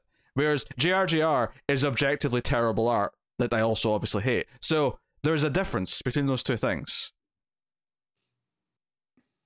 So There is. There We'll is- move uh, on. there are many artists I say that about. we'll move on. Yes. Okay. So Sauvage oh, original art. I've scrolled. I've, I've scrolled up here. On. All right. Future State, Teen Titans issue one. Tim Sheridan writing with Rafa Sandoval on art. Uh, so this is obviously from the same team that are going to be doing the Teen Titans Academy. Yeah, yeah. So Uh, And this definitely really introduces feel- us to what the Academy is going to be. Oh yeah, uh, but I was gonna say this. So they're they're definitely taking influence from the Cartoon Network show, just with the lineup, the dynamics between the characters, um, which I think is cool because you don't you don't get that too much. Like you kind of got it with Batman, right? With the animated series, started to work its way into certain stuff. I mean, it's where Harley Quinn comes from, right? Like It's So here- especially in the last few years where you've had yeah, people who grew up with that show are writing the comics. Right, right, right, right. Here's the first time I can feel that in Titans, where sure it's based off of the new Teen Titans back in the 80s and the Wolfman and Perez stuff, but just here with the dynamics, bringing up Red X, just all of that stuff, the stuff with Starfire and and Dick, like it's just I I love all of that aspect of it. this is an interesting mix of uh, feelings because I, I do think this is a little bit overstuffed and there's a lot going on that makes it feel a little bit messy. But I do typically like the history that it's sort of trying to imply that this obviously the ongoing book's going to be diving into. Um, Mhm. I think that's kind of interesting stuff. I, I I do like the idea of Legacy Teen Titans of like all these, you know, of Dick and Kory and that like having Mhm. taught you know these other generations of Titans and you know, maybe like discovering some of who those characters are. Yeah, and there's Um, a lot of uh, iterations of the team are ple- present in this future. Like you've got uh, Mhm. Bunker, who's obviously from New Mhm. Fifty Two stuff, and then you've got uh, Crush, I think was her name, which is from, From- the, The Lobo, the, the, the, the yeah the recent stuff. yeah, the Lobo Um, style character. what I, what I didn't like was being reminded of Flash uh, from Sure. last week. Sure. Um, Yeah. Which Uh, they, but but they bring up Wallace, and I like grown up Emmy is something that I need more of now. I, it made me realize how much I miss reading Yeah. that character. Yeah. Which I know she was always there, but I didn't want to read that Teen Titans. Yeah, Emmy you know? and Dick are looking for the, the H dial at the start of the issue, and we sort of jump around. Uh, one of the big mysteries of the issue is that uh, Cyborg slash Beast Boy are back, or Cy Beast as they're called, because they've merged together in a weird twist What of fate. happened there? So is that like I, that sounded like you were going to be really sarcastic at first, and then I'm like, no, I think he's being really genuine. yeah no like um so is this is this Cyborg's software on Beast Boy's hardware? Is that what's going on here? Like There's like- definitely some cyborg hardware in these images, Matt. But okay, yeah, go on. But no, what I mean is like Like, as if as if Vic died, like the, the his physical Right. body Oh, died. and right. They took Is- all the, the, Oh, I don't know. just- Maybe. the, the cyborg parts and grafted it Well, onto Beast. no, we, we do Yeah. clearly see. Now, admittedly, it could just be like like you know the memory of cyborg's been left in the mm-hmm. machine part. But later on, there is clearly dialogue coming separately from Beast Boy's side of the head and Cyborg's that's- side of the head, and they're I- different. I, I believe it. I think Matt is right in that it's the the cybernetic implants grafted onto Beast Boy, but I think it's oh, you know all the the software still is in there, and, What? and you know Vic's consciousness is in there as well. what what happened to merge them? Like that's just a uh, That might be a story we get over the next year or two. yeah. Um. So so yeah, that's not at all what I was expecting. Um. You know. It's definitely bold. It's definitely bold. Yeah. And Uh, just, well, just like the way they treat the Red X mask in this issue is really Mhm. interesting as well. Yeah, they treat it as this It- piece of history where we see like as a flashback to like Dick's birthday party where Kory kind of gives him the mask as like a sort of like a as, as a gift. hey, Uh, remember this? yeah, I remember this back in the day. Obviously, we've not had the story yet, but hey, this is something you wore for some time, and it's kind of a joke gift almost because you didn't get him anything else. Right. And are you guys familiar with the Cartoon Network series? Yeah. And not really, no. So what was it with Red X, Connor? Can you remind me? Because it's kind of hazy. Was it Robin had to go deep undercover Uh, no, I think it was someone else entirely, wasn't it? I thought it was. I thought they all thought it was Robin. Maybe they thought it was. It's been a while since I watched, like years. Okay. I, I, I was under the impression it was someone else entirely in the end, but I could be wrong. I'm gonna look. Yeah, Just because I think what's interesting here as well. I love seeing uh, Jakeem being there as one that of the was a members. nice surprise. yeah, Yeah. That was a nice Thunderbolt. touch. Uh, Also, someone called Brat Girl, who I think is new. but, I mean, uh, you could tell me otherwise, but I'm intrigued to who, who Brat Girl is. Because she has a bat logo, but she has like ears that seem to be made out of her hair, in, ter- in terms of like Yeah. how the ears are made, which is kind of interesting. Uh, so that's kind of neat. Um, but and Raven's around as well, of course, uh, and they're dealing with the threat. Uh, which I'm still a bit fuzzy on what the threat is, but the end of the issue is that Dick lets out uh, whoever they've got in this cage, hmm right? Because they've got someone. Because we see Raven's down there talking to whoever it is at one Talking to point. Yeah, Yeah. and Dick goes at the end and says, "Okay, we have to do this." And Dick gives whoever this is the Red X mask, and they come out as Red X, and Dick puts on his Dick Stroke mask. Yeah, that's what we're calling it. yeah, Dick Stroke. It has to be Yep. because it's funny because earlier in there because I'd forgotten about this because it had kind of been spoiled, uh, you know, from news and stuff. But earlier on, I sort of noticed that oh, his his, his uh, Nightwing logo is kind of orange looking, you know, in- inside the this whatever this new And he's futuristic outfit actively is. not going by Nightwing anymore because every time someone Yeah. calls him that, there, there's like a reference. So, well, why are we calling him that again? This is weird. Yeah. So he puts on this, you know, this half, this two toned, and he's got like kind of the Nightwing mask in the middle of it as well, but it's got the Mhm. two toned, uh, Yeah. you know, the orange and the the, the blue or Yeah, the yeah, yeah. black, whatever it I is. do really They're like this costume because it, it harkens back to like his original Night Nightwing outfit. A Obviously, bit, Yep. yeah, a little bit. uh, it's it's pretty unique though. So uh, yeah. It was a uh, little definitely overstuffed. there was de- maybe a Uh, little too much um flashing back and a little bit too much uh timeline hopping. Yeah, it's got a lot of interesting ideas that has me excited for the main book when it starts. Even though I think this isn't that great of a story in its own right. Yeah, I think that's a fair statement. Because you know, it's like Shazam's like leading one of the teams. Uh, Yep.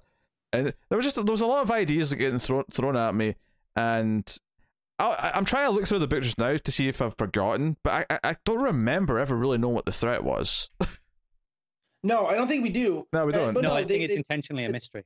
Well, no, it's also that they bring up about how Wally killed Wallace because they Mm-hmm. bring that up because Emmy's Emmy's sorry about that, and it's something to do with the Four Horsemen. Um, that's what Yeah. the main threat is that they're getting ready for, because you know as we learn that Wally is famine, apparently, and all this other stuff. So um, I can't not remember it. It makes And- and- I think we know that it, uh, that all of the riders are people we know because Right. uh, Cybeast um, mentions that you know from what we know from Barry Allen's recordings on the four riders, our friends may be too far gone. And it, actually, interestingly, the editors noticed see Future State, the Flash issue two. I noticed that. Obviously yeah. not out. Yeah, not gonna trick me. yeah, not- not but part, part of me was like, okay, I'm going to look up though. If it reveals who the other horsemen are, I'm curious. Are the- are the Yeah, other- yeah, yeah. Oh, I'm gonna look it up, but I'm not Yeah. gonna spend time reading it. I'll- When I get to the shop, I'll be like, "Hey, can I see this real quick?" Yeah, And I'll yeah. thumb through it and, and look to see who's revealed. But um, no, but like you're you're right. There's a lot going on here. Um, the the fact that they're interspersing the hero dial stuff, I think, is cool Mhm. because that always felt so separate. Like when you guys would talk about it, which makes me want to go back and revisit it. Like I said, I was going to, and I just I've forgotten. Should have. Um, Firing like yeah. yeah, yeah. And so just the fact they're bringing that into Titans and like, is that is that Miguel It, it that feels he's like talking to? Titans is actually becoming a real uh, a catch-all for the young hero stuff. Yeah. Right? 'Cause Yeah. So obviously we've had we've had Titans, we've had Teen Titans, we've had Young Justice, Justice, uh, you know, whatever, you know, however many other teams there are. Mhm. It feels like they're kind of consolidating it all into no, they're all Teen Titans, they're all Titans, and we're kind of going to merge and play with that. Long it- it's an X Men book. You Yeah, know? it's an We- X-Men We said that with Yeah. Tynion. We said that with Tynion on, on Detective because of the cast and the way he was telling the story, right? But but here it, it's a school for young heroes led by former young heroes. Like Yeah, that, that's conceptually what. The second we heard about this, it was oh, it's an X Men book. It's, it's you know, it's this the new Mm-hmm. Teen Titans teaching the current Teen Titans.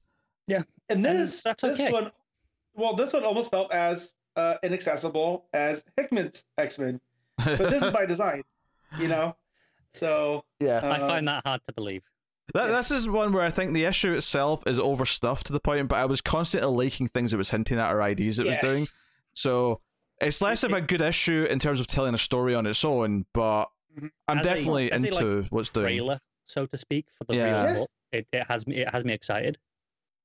Yes. So Yeah. let's hope here, even if I don't think I'm going to rate this issue too highly. So Yeah. Also, uh, I don't know if you'd looked into the Red X stuff as well, Matt, but I, I did. yeah, they never actually revealed the identity. There's just theories, um, and Right. a lot of it's you know people think uh, Jason Todd uh, is, is one of the main Mm. ones, but But but it was Robin originally his, and it was to go undercover with But that- So yeah, for one episode, and then it came back and it was someone else, right? right. So the fact that Kory's giving him the mask makes me think that that happened in Yes. this new history.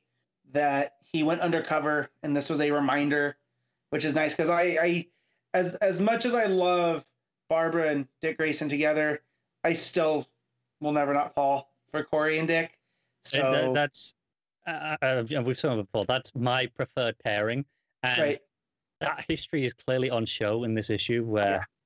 Uh, you know, uh, I- it, it's I mean, that they're the really- history's on show, but it does not sound like they are currently an item. Which No, no, no, no. No. But like when she gives him the gift in the in the past, it feels very flirty. Like they have a flirty thing still going on. And then I remember, oh yeah, he married Barbara though, like yeah, in in death metal. So like whatever it ends up being, I will say I it definitely got a little bit extra points just because how well they pulled this off. Where it almost reminded me of the Starfire series when when Dick Grayson shows up. Oh, those issues were so good. You know, where they're not in a relationship, but there's a, a history There's a, there. there's a history, yeah. Yeah, and like, well, no, they don't. They don't have to end up kissing, but there's a there's a fire between them. There's, there's a there's a there's a fun. chemistry. Yeah. So, but anyways, uh, so what are we rating this one? you start. You always go first. Oh, okay. Uh, I, I'm gonna give. Don't try a and seven. take control. Like, look, horse. I'm host. watching the clock, man. This is the most important game for the Rams this year that they're probably going to lose because you told you told me when it's starting. I know when it is. I- I'm not concerned about the time. Please I- feel free I to am rate the issue. I just did. Gave it I- a seven. Did you give it a seven? Right. Um, I will not have someone else try to hijack this show. Connor, what's what you rating it? Um, I'm going to give it a six, which is a little unfair on how I really feel because as an issue, I think it's it's okay, but I'm excited about the the potential uh, much more than a six would suggest. No, I'm, I'm almost the exact same. I'd give it a six. I'm excited for the ongoing book, but as as I said, you know, it's a bit overstuffed. It's not. It doesn't flow that well, that great is a story. But I like all the potential of what it's setting up for this future Teen Titans thing. So hopefully the, the ongoing book delivers and we're into it. And you know, so there you go. Uh, Yeah. Which will take us on to Future State Red. No, Future State Robin Eternal issue one. Red Uh, Robin Eternal. Meghan Fitzmartin, uh, writing with Eddy Barrows on the art. Uh, this is a Tim uh, story. Uh, Stephanie pops up, uh, as well as some character from Robin Rising or something. Whatever the the, the We are from. Robin. We, we are Robin. Yeah. So, which I looked and it's I can't find and I read Ria Robin. I don't remember this character because I feel like I would have remembered a hearing impaired person in a comic book. 'Cause I this only the read first. the first issue of We Are Robin Yeah. and then kind of passed out. So Yeah, yeah, Um, I, I never read We Are Robin. I, I was kind of like mostly away from DC by the time it got to that. it, it's the most I've ever liked Duke because they weren't trying to make him into a different hero. They were actually having him embrace the Robin persona Mm. without being the next Robin. So it was like Robin as a symbol, which was real cool. So I like that that played on the We Are Robin stuff here, especially with with Tim. Um, What's funny about this one is that I felt like there was a lot of uh, just ex- expectations that it wouldn't be that good beforehand. There was a lot of people just Yeah. online saying they, they weren't excited about it. I, I remember, you know, I think Connor said he was leaving it until last. Uh, there was just a, there was a general feeling that to expect the worst with this one, and I think it kind of came out in a weird way of just being. It kind of falls into just oh, it's just kind of mediocre. It's just it's not it's not the Yeah, worst so thing I read this week. I- Yeah, so I started reading earlier in the week, and, and one of our, our Twitter friends had said that they really, really liked it. And I was like, I think I'm being too hard on it. So I went back and revisited it with, with uh, like, not tired eyes. Because sometimes I'll, I'll end up, like, not falling asleep, but getting drowsy reading a book, and it'll kind of color my my thoughts on it. So I went back and, and re-thumbed through the so, and I was like, yeah, this is still just kind of in the middle. Like it's not terrible, but it's also not like great. I have, while I don't think it's a terrible read, I have points I can, you know, like look at and go, I dislike this element. But and but and there are very few, but I can't say I like this. That there's nothing that I can point out. And go, oh, I really like this that it's doing. So there's Mhm. definitely more negative than positive in the way I approach it. But it's also it's not the worst thing ever, but for sure. Mm-hmm. Um, Um, I mean, I'm, I'm in general, I'm just sick of Steph being a supporting character for Tim. I mean, that's just a blanket I, statement. will I don't think I really like Tim's voice and and the fact that he always No. it's, it's always Stephanie. There's, there's no Mhm. no not Not once does he say Steph in this entire issue. right. Yeah, uh, What's you know, t- What's up with the eye Tim. is looking into a thing where apparently they're using Lazarus pit water to build or to infuse like cyborg cybernetics with like invulnerability. So there's going to be these cyborgs that are immortal and can't be killed. Uh, and that's these whole things try to like stop that. Uh, Steph won't doesn't agree to help, but then shows up anyway after he's recruited the uh, the Death Lady. Um, Mhm. and you know, they end up in a big fight, and uh, there's a big giant cyborg, and the issue ends with Tim getting drenched in Lazarus water, uh, Yeah, which. Yeah. it's fine. uh, yeah, it, it's readable. Obviously, Eddy Barrows is a solid enough artist that I uh, I have some really strange mixed opinions on the art in this issue. In that I think his uh, individual panels are pretty solid. There are Mhm. some really nice layouts, uh, especially in the back half. But early on, it's really aggressive on the Dutch angles, like, and it's going back and forth in opposite directions. That it almost gave me a headache, like with how aggressive it was using it. yeah, So I don't know. That, that, that was kind of bugging me. Yeah, this is a tough one for me because I, I I so aggressively have no opinion that it's hard to talk about. This is not like Superwoman where I came in kind of been like, oh, kind of I'm in the minority, but I really don't like it. And it's not like Green Lantern where I'm like really annoyed that I didn't like it. This is just kind of like it exists, it's there. I, I'm glad I prepared myself to not really like this one because, and knowing it was a Tim book and that you know I love me some Tim, I I, I kind of knew going in. I was like, don't get excited for it. I was like, don't get don't get your hopes up. Uh, so I'm, I kept that expectation so low that I'm like, eh, all right, fine. Guess just you know another Tim book- Tim issue that sucks. Mm-hmm. Yeah. Uh, also, just the Lazarus stuff. mm-hmm. Just starting to feel like the magistrate has something to do with with Ra's. You know, at this at this point, There's a Possibly. possibility there, yeah. just Uh, just knowing his like I'm using Batman Begins logic of wanting to make Gotham like granted he didn't want to take over Gotham he wanted to blow it sky high yeah. but he wants to make Gotham the example for the rest of the world so I could just see him coming over and like completely taking over in a different way you know and and that being so different Mm. um the Lazarus stuff just kind of drove that home because if it's not that then Uh, Otherwise, it's just kind of there, I guess. right right yeah. So, uh, I guess that'll be the important thing is maybe it's the first book that hints at who's actually behind the magistrate. But ho- Right. honestly, I just kind of felt like it's ah, it's just was kind of nothing tie into an overall two month thing. Especially since we're not, it's not like we're getting a Tim follow up to this. We're you know Damian's getting a book. There's no Tim book. There, there may be some Tim backups down the line. Maybe yeah. Uh, that wouldn't surprise me, but yeah, it's hard to say for sure. Uh, I, I. I was just kind of indifferent to it as I was reading it. It, it, it was one of those weird reads. It's funny because when I, when I look back over this week's like future state books and I look at okay, which ones am I actually reading the next issue of next month? Um, obviously the, the three that I was pretty positive about are definitely getting read. When it comes to the rest of them, though, it's kind of like oh, I mean, I mean, Teen Titans for sure, but uh, th- this one is just kind of like a oh, maybe I guess if I've got time for I mean, another one, I'll read it. I Out of this week, ones that I'm not reading next. Um, Green Lantern, I'll have to look into what the backups are because if if the if the two uh, sound interesting, I might pick it up for those. If not, I'll skip that. Um, that's that's the only one that I like that I'm like, oh, definitely have a, a firm opinion on from this week. I think. Um, Yeah, Robin Eternal will just be kind of a case of uh, do I feel like bothering? If not, you know, Yeah, I'm I mean, not strong I, on it. I probably won't because uh, no. Just to, I I think just to, to highlight something positive that I will give it. You know, I mentioned the layouts. Uh, there's the bit where Tim's on his jetpack uh, kind of d- does the circle in, and it's nice. And then you've got the insert, uh, you know, circle panel of him clicking the, the booster button as well. I I, I thought that was uh, had a nice flow to it. Just to say something good. All right. This is I, strange. I do like how they went forward with the sign language in comic art. Sure. Oh, no, I, I do like that and- was and fine. it had that um, editor's note of it's not perfect.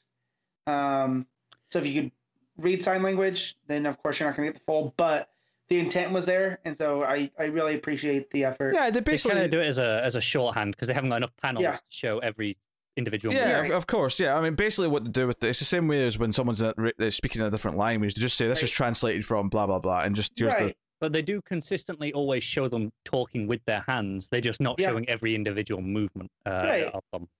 the And yeah. so yeah, I definitely like that the the intent was there for that, um, Hmm. which is real cool because you don't see that in comics too often. Like we get the language stuff all the time, Right. And but when and it's something like comics is- this, it's such an easy medium to do that with as Mhm. well. Yeah. Like, well, I mean, and, and I think after seeing Sound of Metal on top of it, my eyes are kind of I, I open. do need to watch that. But I mean, yeah, I was just gonna say, like, one of the that. easiest ways to teach sign language is, you know, little pictographs, you know, which Yeah. is essentially sequential art, Yeah, right? but it's not realistic Right. to actually put every single movement of the hands into a, a regular No. copy like this. That No. would take too many panels, would it not? It Right. would, yes. Yeah. So, but but yeah, no, just just thinking of that and seeing how that is, I, I feel like again they handled it really well, and I liked seeing that in this book.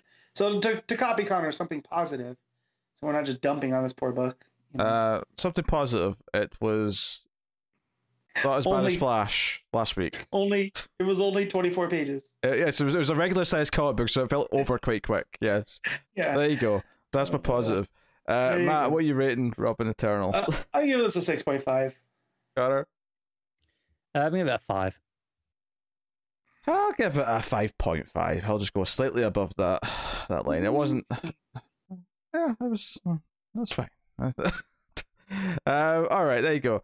Uh, so Connor's going to do a couple of Patreon books every month on patreon.com slash mailfuzztv. Uh, patrons can make myself or Connor read a book at a certain tier. Uh, Connor's actually got all last month's to do because, of course, he was missing for a month. So he's going to do two of those. Uh, the first one he's going to do today is Red Hood 51, which is almost the end of the series. So we'll see what David replaces Red Hood with when the time comes. But for now, take it away. Yeah, uh, this is. I'm just gonna get to the credits page because it's it's not Lobdell anymore. That's true. That's right. Someone. So I'm just trying to find whether. I, ah, there it is. Uh, Shawn Martinbrough is the writer, and Tony Akins is uh, the artist, who I've not seen in a while. Uh, the last major work I remember from Tony Akins is when he was kind of in and out on uh, New 52 Wonder Woman with uh, with Cliff Chiang. Uh, early on, uh, I don't really remember a lot of him since then. Although I think he was in the solicits uh, for coming up, so I'm sure he's on something. Um, but first major positive thing about this book, I mean, other than it's not Lobdell, is Dan Mora cover. Very nice. Yeah, Mhm. Yes. just ob- objectively a good thing. Uh, but honestly, it, this issue is still kind of a mess. It's it's still not very good. Uh, it, it's like introducing a whole new thing. It's it, this is set in the aftermath of Joker War, and there's a, a district of Gotham that that we're kind of following. That we're kind of introduced to um, the Hill. Uh, it, it's a place that that used to be a real shithole, and, and Jason bought some real estate in while it was real cheap, uh, like 15 years ago. I think it says something like that. I don't know how old. Oh, so Jason's he's a to be this time. gentrifier. Well, uh, yeah, in but he hasn't lived there. Is the point? He just got someone to you know make sure the place stays intact. And since then, this is the first time he's really come back in in a long time. And since then, the whole place has gentrified around him, and that's a lot of what this issue is.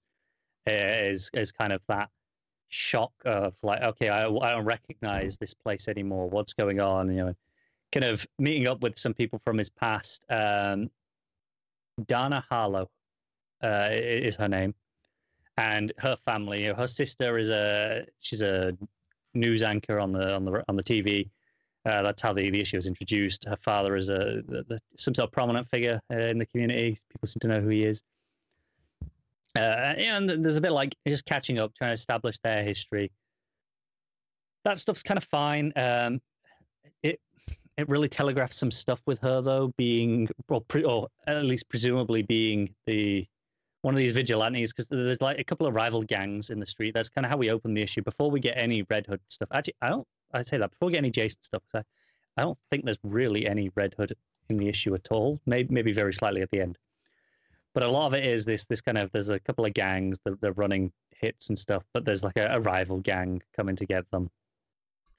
And it very much seems like she's running the rival gang. Um, but we got a lot of stuff with you know the, this villain who's introduced, uh, Tommy Max, I believe his name is, who's got one of the worst designs uh, ever. I'll, I'll get back to that.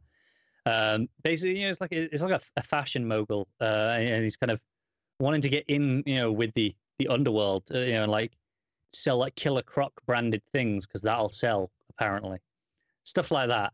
Uh, and and he, you know, he has a whole thing where he goes to kill a Croc and is trying to cut a deal with him, and you got Croc, you know, swagging around all suave in a big like, it's kind of like you know, Italian mobster, ga- you know, suit with a hat and everything.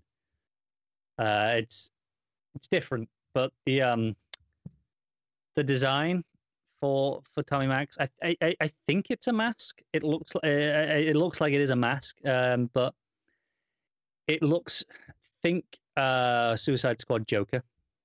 You know, like the the damage tattoo. Hate that. Yeah, it's kind of like that, except it says like Gotham instead of damaged. It is like the design of it. Um, like I it's it's not a tattoo. I'm pretty sure it's on a mask, but just it's it's it's very evocative of that. And he's wearing like what looks like a snakeskin sort of jacket, or you know, it's supposed to look like it's croc skin. Uh, you know, it's all this stuff. It, it's it's kind of weird. Uh, I don't know quite what they're doing. This seems like a lot of stuff to be introducing to do in two issues. Uh, it's it's intense, and I, I don't know what their what their aim is. Um, but yeah, there, there's a there's an implication that um, is uh, is maybe one of the, the leaders of the, the the rival gang who's interrupting them and stuff like that. Uh, honestly, it's kind of a bit of a messy issue. It's introducing like five six different things. There's absolutely no Red Hood whatsoever. I've just skimmed, double checked. There there is Jason, but I'd say Jason is in possibly you know, half the page count tops, maybe less. Uh, so it doesn't even feel like it's a, a, Red Hood book for for a lot of this issue. It's it's a very strange comic. I'm not entirely sure what its mission statement is as a new run. Uh, it's it's pretty murky. Um, art is fine. Tony Akins is not my favorite. Um, the stuff when the whoever the colorist is, uh, I'm trying to find that uh, colorist uh, Paul Mounts. Uh, whenever he comes to the rescue, is what I'm going to say. You know, when, whenever there's like fire or lighting effects, you know, things to to really play up um, and give a sense of atmosphere. Uh, like if there's some explosions or night vision goggles, for example, that stuff looks really good, but it feels like it's kind of hiding a lot of uh, Akins's line work, which is a bit unfortunate because it's it's not very clean line work, but it's not overly messy. It's just a little bit heavy-handed, a little bit loose, enough that it's recognizable, but uh, and, and you know, just off where not far enough in any direction that I feel like it has a, a unique style to it, and, and kind of just comes off a little bit bland for my tastes. Um, and layouts are just pretty straightforward, nothing really inventive. Um, yeah. Uh, the the one inventive bit is like there's like a laser gun. It looks like, and the panels where it's shoot uh, they're shown it's shown being used are like angled, so they're like got like a 3D effect, so they're kind of coming in and out of the page slightly. Uh, that that's all right. Um, but yeah, other than that, it's a very bland issue, uh, very mixed. That um, I'm not sure what's done. Oh, I tell a lie. There are there are two panels with Red Hood in that I, I missed when I was Oh. skimming. Uh, This is where he shows up to talk to uh, what I think was Dana. Uh, it sounds like it it very much seems like a, a couple of lines of dialogue that that imply that. Um, but yeah, yeah, overall pretty mixed issue. Uh, I give it a five. All right, there you go. Um, I was looking at covers for my pickers in a minute. uh, your second Patreon book is Detective Comics 1029. Yes, uh, Tomasi writing and Kenneth Rocafort on art, which yeah, not not that bad. Uh, and as pairings go, I will say, uh, just on on the cover, uh, I know we don't really talk about covers very much, uh, barring the the end section of the show, but this cover either is giving away a plot that's coming up, or it's an active spoiler uh, of of the identity of, of a new character, and I'm not sure which it's supposed to be. Uh, basically, this this there's a new villain uh, called the Mirror. Um, visually, think the guy in the Watchmen TV show. Yeah. But instead of just the face, it's all over. And the issue opens with him giving a big monologue, um, saying, you know, oh, you know, I, I want to be a mirror to, to to to Gotham, and you know, I want you to all see that you know we the citizens of Gotham, not not the vigilantes. It, it, it's just another anti-vigilante person, but he's wearing a mask, and it, he's like, oh, even yeah, it's it's it's a whole thing. Credibility questionable. Yeah, yeah, uh, and he has a whole thing where he introduces, oh, you know, you know, the recently wounded police officer uh, Nakano, who's running for mayor, is you know using the unmasked war cry as his platform. But even there, you know, not, I don't know if, he, if he's saying that they can't be trusted or if his endorsements. It's not very clear what his mission statement is here. But what I'm getting at is Nakano uh, is this mayor we, meet later in the issue. Now, I don't know if they've been in the run previously, and there's just stuff I've not read, but I get enough here to to get a grasp. Um, uh, they, have a, an eye patch. I, I think the the uh, the impression is they they lost their eye during the Joker War with stuff that went on, and now basically they're saying you know Joker War is you know this city got of hand. Uh, we need to be anti-vigilante, anti-mask. We need to kind of curb down and, and get this back to being a normal city, basically. But like I say the eye patch is the defining feature. The reason I say the cover is a potential spoiler is because the cover is this new character, the Mirror, uh, sitting on a chair, lounging around, like you know, like a throne style chair, holding the eye patch, and uh, you know, and saying who's next. So the impression is either they took out the mayor, which I'm pretty sure doesn't happen in this issue. There, there is an attempted hit, but it doesn't seem to be from hmm. the Mirror. Uh, it seems unrelated, or is supposed to tell us that he is the, the, the mirror and is you know one and the same. Uh, I don't I don't know exactly, but it, it was a weird link. But um, most of the issue, uh, we got Bruce. He's um, basically you know this is where he's, he's just lost Wayne Manor. He's, he's lost all his money. He's packing up his belongings. Uh, he's wrapping up all his family photos, you know, putting them in bubble wrap and everything. And uh, his, his big problem is is he he can't bring himself to take down the photos of him and Alfred because you know all the ones of his parents, whether they're, they're down, he's boxing them up, no real problem. But the ones with Alfred, uh, you know, the ones on the mantelpiece, he's like, no, you know, what, I, I, I not today. I, am I'm putting off for another day. I, I can't. I, I'm not. I, he's not ready to to do that yet. Which yeah, makes sense. Um, there, there is then you know, you know he goes out. You know, oh, perfect, Batman time. I, I can distract myself. Uh, and so off he goes out, you know. And, uh, I love the idea of Bruce just finishing his day and going, "All right, it's Batman time," rubbing his hands together. No, genuinely, like this is the narration. He goes, "Hate to say it, but I'm glad night's falling. I can use the distraction of the streets." Uh, it, it, really does feel like, oh, great, Batman time. Uh, and, and he goes off out on the bike, and you know, there's there's some just you know the usual cops shooting some rubber. You know, he get, gets involved, try and get in the way, but someone shoots uh, at his bike and takes out his front tire. Uh, and it's it's pretty extreme. I do have an art question here. Uh, the sniper that's shooting the it, it, looks like he's either shooting a bullet that is insanely long because you, we see the physical bullet. It's like more of a rod that it's firing. It almost looks like it's the front of the the barrel being fired off. Uh, that that's what it looks like. And I don't know if it's just a weird art thing because on impact I can't see the rod. Um, I don't know uh, if that's there or not, or if it's a weird just thing in that one panel. Uh, it stuck out to me though. But yeah, you just have a, a nice little action sequence of Batman going and taking down these these guys in the car as they're escaping uh, in the commotion. Some very awkward dialogue. Uh, basically, he, he, Batman he gets into the front seat, throws the driver out, and he's driving. There's still two other guys uh, in the back, and they're, they're, you know they've they've got the the gun. They, they literally shoot him in the back of the head at point blank range like six times, and it does nothing. And he's like, "Oh, shooting the back of my head at that close range, you know, that makes me mad." I really didn't like that dialogue, like actual dialogue from Batman there, you know. Um, and then there's an awkward bit where I feel like there's a miscommunication from the script to the art because they did, or just a lack of trust in the art doing showing it properly, because he starts tilting. You know, he starts tilting the front seat back, and the and and it's just one short panel of this happening. But while he's doing it, one of the goons literally goes, "Hey, he's tilting the seat back. Look out!" I'm like, well, "That's really clunky and awkward. Just show us him tilting the seat."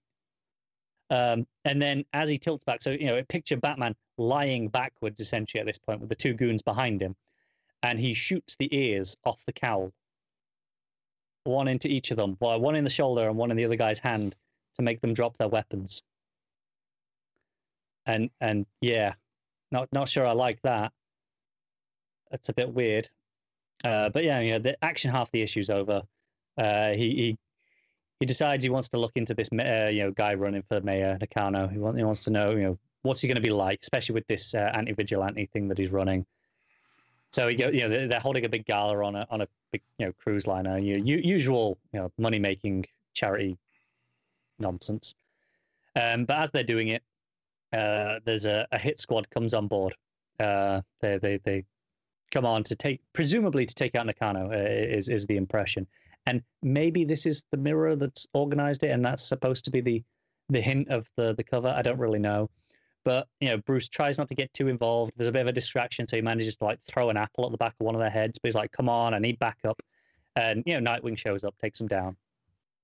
Nakano's like ah screw you didn't need your help anyway. Uh like you know, the, you know the, the only reason they exist is because you exist anyway so it's all your fault really uh, and and that's about it. Just you know, again, really reinforcing his position. And then the the final cliffhanger, Bruce gets back to the cave. He's like, "That's not how I leave my chair." He's like, "I always leave it." He literally goes. He, he comes down. He goes, "My chair. I always leave it angled at four o'clock. Someone's been here and has been looking through my black case book." And then he opens Uh-oh. the book and he goes, "The pages, they're empty. This isn't the case book." He's like, there's only one other person other than Alfred who knew where this was locked and could get in here undetected. What's your next move, Damian?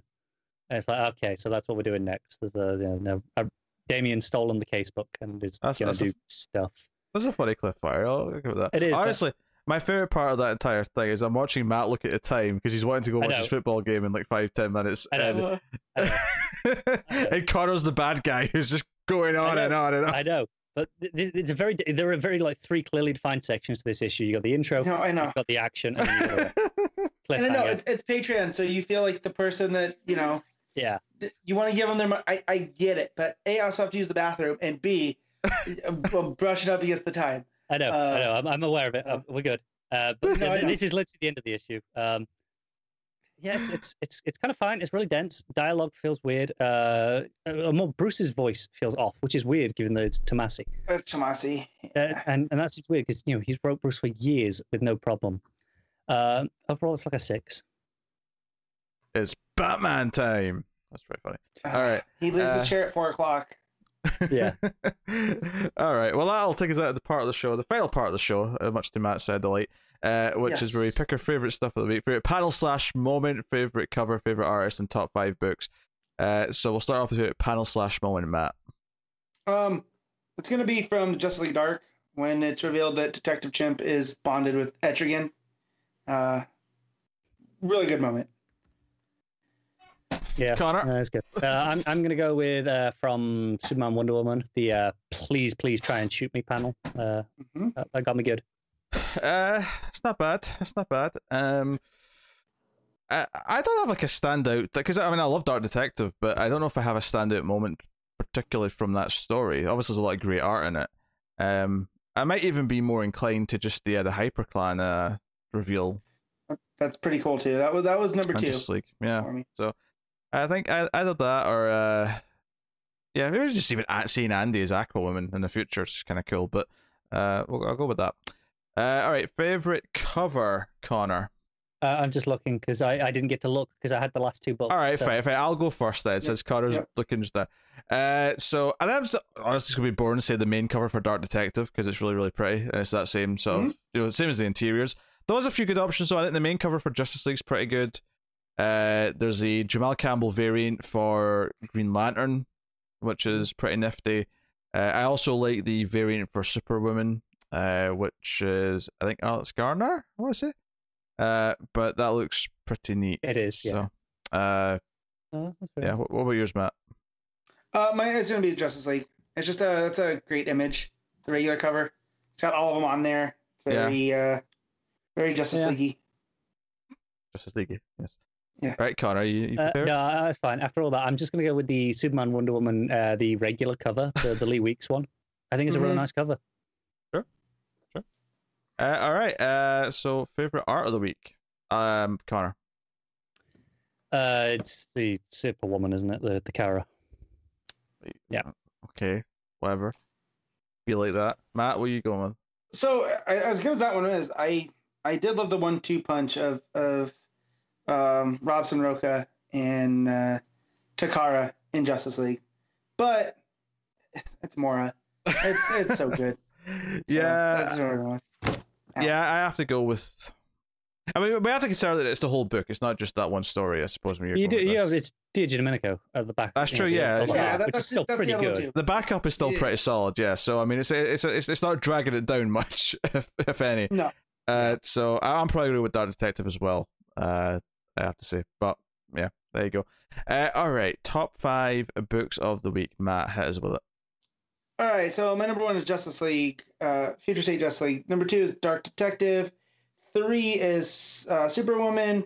Four is Superman, Wonder Woman, and five is or Superman, Wonder Woman, and five is Teen Titans. I think I did that right. That sounds about right, Connor. Yeah. Uh, Superman, Wonder Woman, then Superwoman, then Dark Detective, then Justice League, and then what am I left with? Uh, I think I think Teen Titans. Uh, Yeah. uh, uh, yeah, Uh, my number one is Dark Detective. My number two is Justice League, and my number three is Superman, Wonder Woman. Oh, I suppose I think. I'm including Justice League Dark, anyway, I'm going to swap them. I'm going to put Superman, Wonder Woman at number two, and then put Justice League at number three, and then number four, I'll say Teen Titans, and number five, uh, Carousel Superwoman, because it is better than the, the, the you know the quote unquote bad books. It's just not to my taste as much. So that's that fifth spot. All right, there you go. I'll tell you what is coming next week uh, from DC Comics, most of which we'll be looking at because it's mostly just future state books and a couple of things that we also read anyway. Uh, so coming next week, we have Batman Catwoman issue two. So I'm interested to see how we start to weave in that Phantasm stuff Mm. uh, from issue one. Mhm. Uh, we got Rorschach issue four, which I'm very excited about because I've really liked that book so far. Uh, we got Future State in the next Batman issue two, which is good because Yep. on to that. DCeased Dead Planet number seven, the final issue of that that arc, that that mini even. Uh, Mhm. Future State Nightwing issue one, Future State Immortal Wonder Woman issue one. So that actually is uh, Diana, I think, right? That's Yeah. one? Yes, Yep. and that's the uh, Jen Bartel art. Yeah. Yep. Uh, and then Legion of Superheroes issue twelve, which Matt may or may not read. Uh, Yep. we got I know I definitely haven't read it. yeah. Future State, Superman, Worlds of War. Superman isn't the title. For some reason, I remember this as being Future State, Worlds at War, or of War. But That's what I thought it was too, but hey. yeah. Uh, so that's there next week. Uh, and then we got Future State Catwoman issue one and Future State Shazam number one rounding everything out. Although technically there's one more book, and that is Looney Tunes 258, but obviously not something we would be looking at. But uh, so yeah, no- another uh, big Future State week. Uh, although there's a few less, I think that's because they have these other books coming out as well. So uh, we'll uh, look at those next week. Um, so that is that, which pretty much leads me to wrap up the show. I suppose maybe one thing, and I won't draw this out because I know Matt's ready to run, but uh, I will just say, Matt, uh, and and Connor, uh, much like I did last week, which one of the future state books do you think will be the stinker, the disappointment? Uh, I don't think Uh, any of them are as obvious, but yeah, I Mhm. also I think Shazam is the one that It's, probably it's really tied to that Flash story Mhm. in Teen Titans. It is So- Tim Sheridan Everyone though, gets- who obviously did the Teen Yeah. Titans thing, but I- so I don't think it's fair to say it'll be a stinker, but I think it'll probably be my But least com- favorite. I don't want to say Catwoman because it is Ram V, right? Like, Yeah. so you don't want to say that, but or Nightwing because I don't. I want them to be good. Yeah. doing the but, Nightwing, but... but- Nightwing's not Taylor though, so it's, I mean, Nightwing could No. be terrible and it wouldn't make a difference. Yeah, Right. Nightwing might be the one that we don't enjoy. Yeah. I mean, it does have Nicholas. I feel like that, so- out of the other ones, like I could I could see Superman Worlds at War not been that great. And and it would be a Isn't shame. that I- Paul Kenny that would be- though? It yeah, is, that would but, be really disappointing. but that'd be the shame. That'd be why it'd be so disappointing because it would be Yeah. a bad sign for the the ongoings that are coming. But uh, but I, I kind of agree. Shazam and possibly Nightwing are the ones that might stick out as being the stinkers. But hey. All right, so I'll take this time to thank our Patreon producers for the month. So thank you to uh, oh, I need to scroll up here. Thank you to Tyler Hess, Cindy Palacios, David Sharp, Board Now, Al Tradesman, Christopher Moy, Brett Williams, and David Brown. They are Patreon producers for the month. That means they're $20 or more at patreon.com slash mailedfuzztv. And you can support us over there for as little as $1 per month to help show your support. Keep all the content coming. At the $5 tier, you get the podcast a day early. Uh, previously, the multiverse is coming back soon, and that day early access will also apply to that uh, when that comes back uh, this month. So look forward to that too. Um, also mention that you can support us for for nothing by simply hitting the like button, uh, subscribing, commenting on YouTube, rating the the podcast uh, five stars with a review on iTunes. All these things uh, do help us out a lot and help share the podcast out and help grow the audience. So please do uh, any and or all of those things. Uh, but otherwise, that is that. Uh, just you know, guys on Twitter at DC Comics Podcast. Uh, follow along there. Um, and it is worth mentioning that before the next episode, we will have your annual episode. Um, it'll be too late to remind you in this episode to go vote, but there is the voting was up. Uh, we're recording that tomorrow, so that should be a fun time. That'll be up sometime during the week. Uh, and again, patrons will get it a little bit early. But uh, uh, so there you go. That is episode 236 of Comics from the Multiverse. So thank you once again for watching or listening. We always appreciate it. Keep reading DC Comics, and remember to never get lost in the Speed Force. Bye.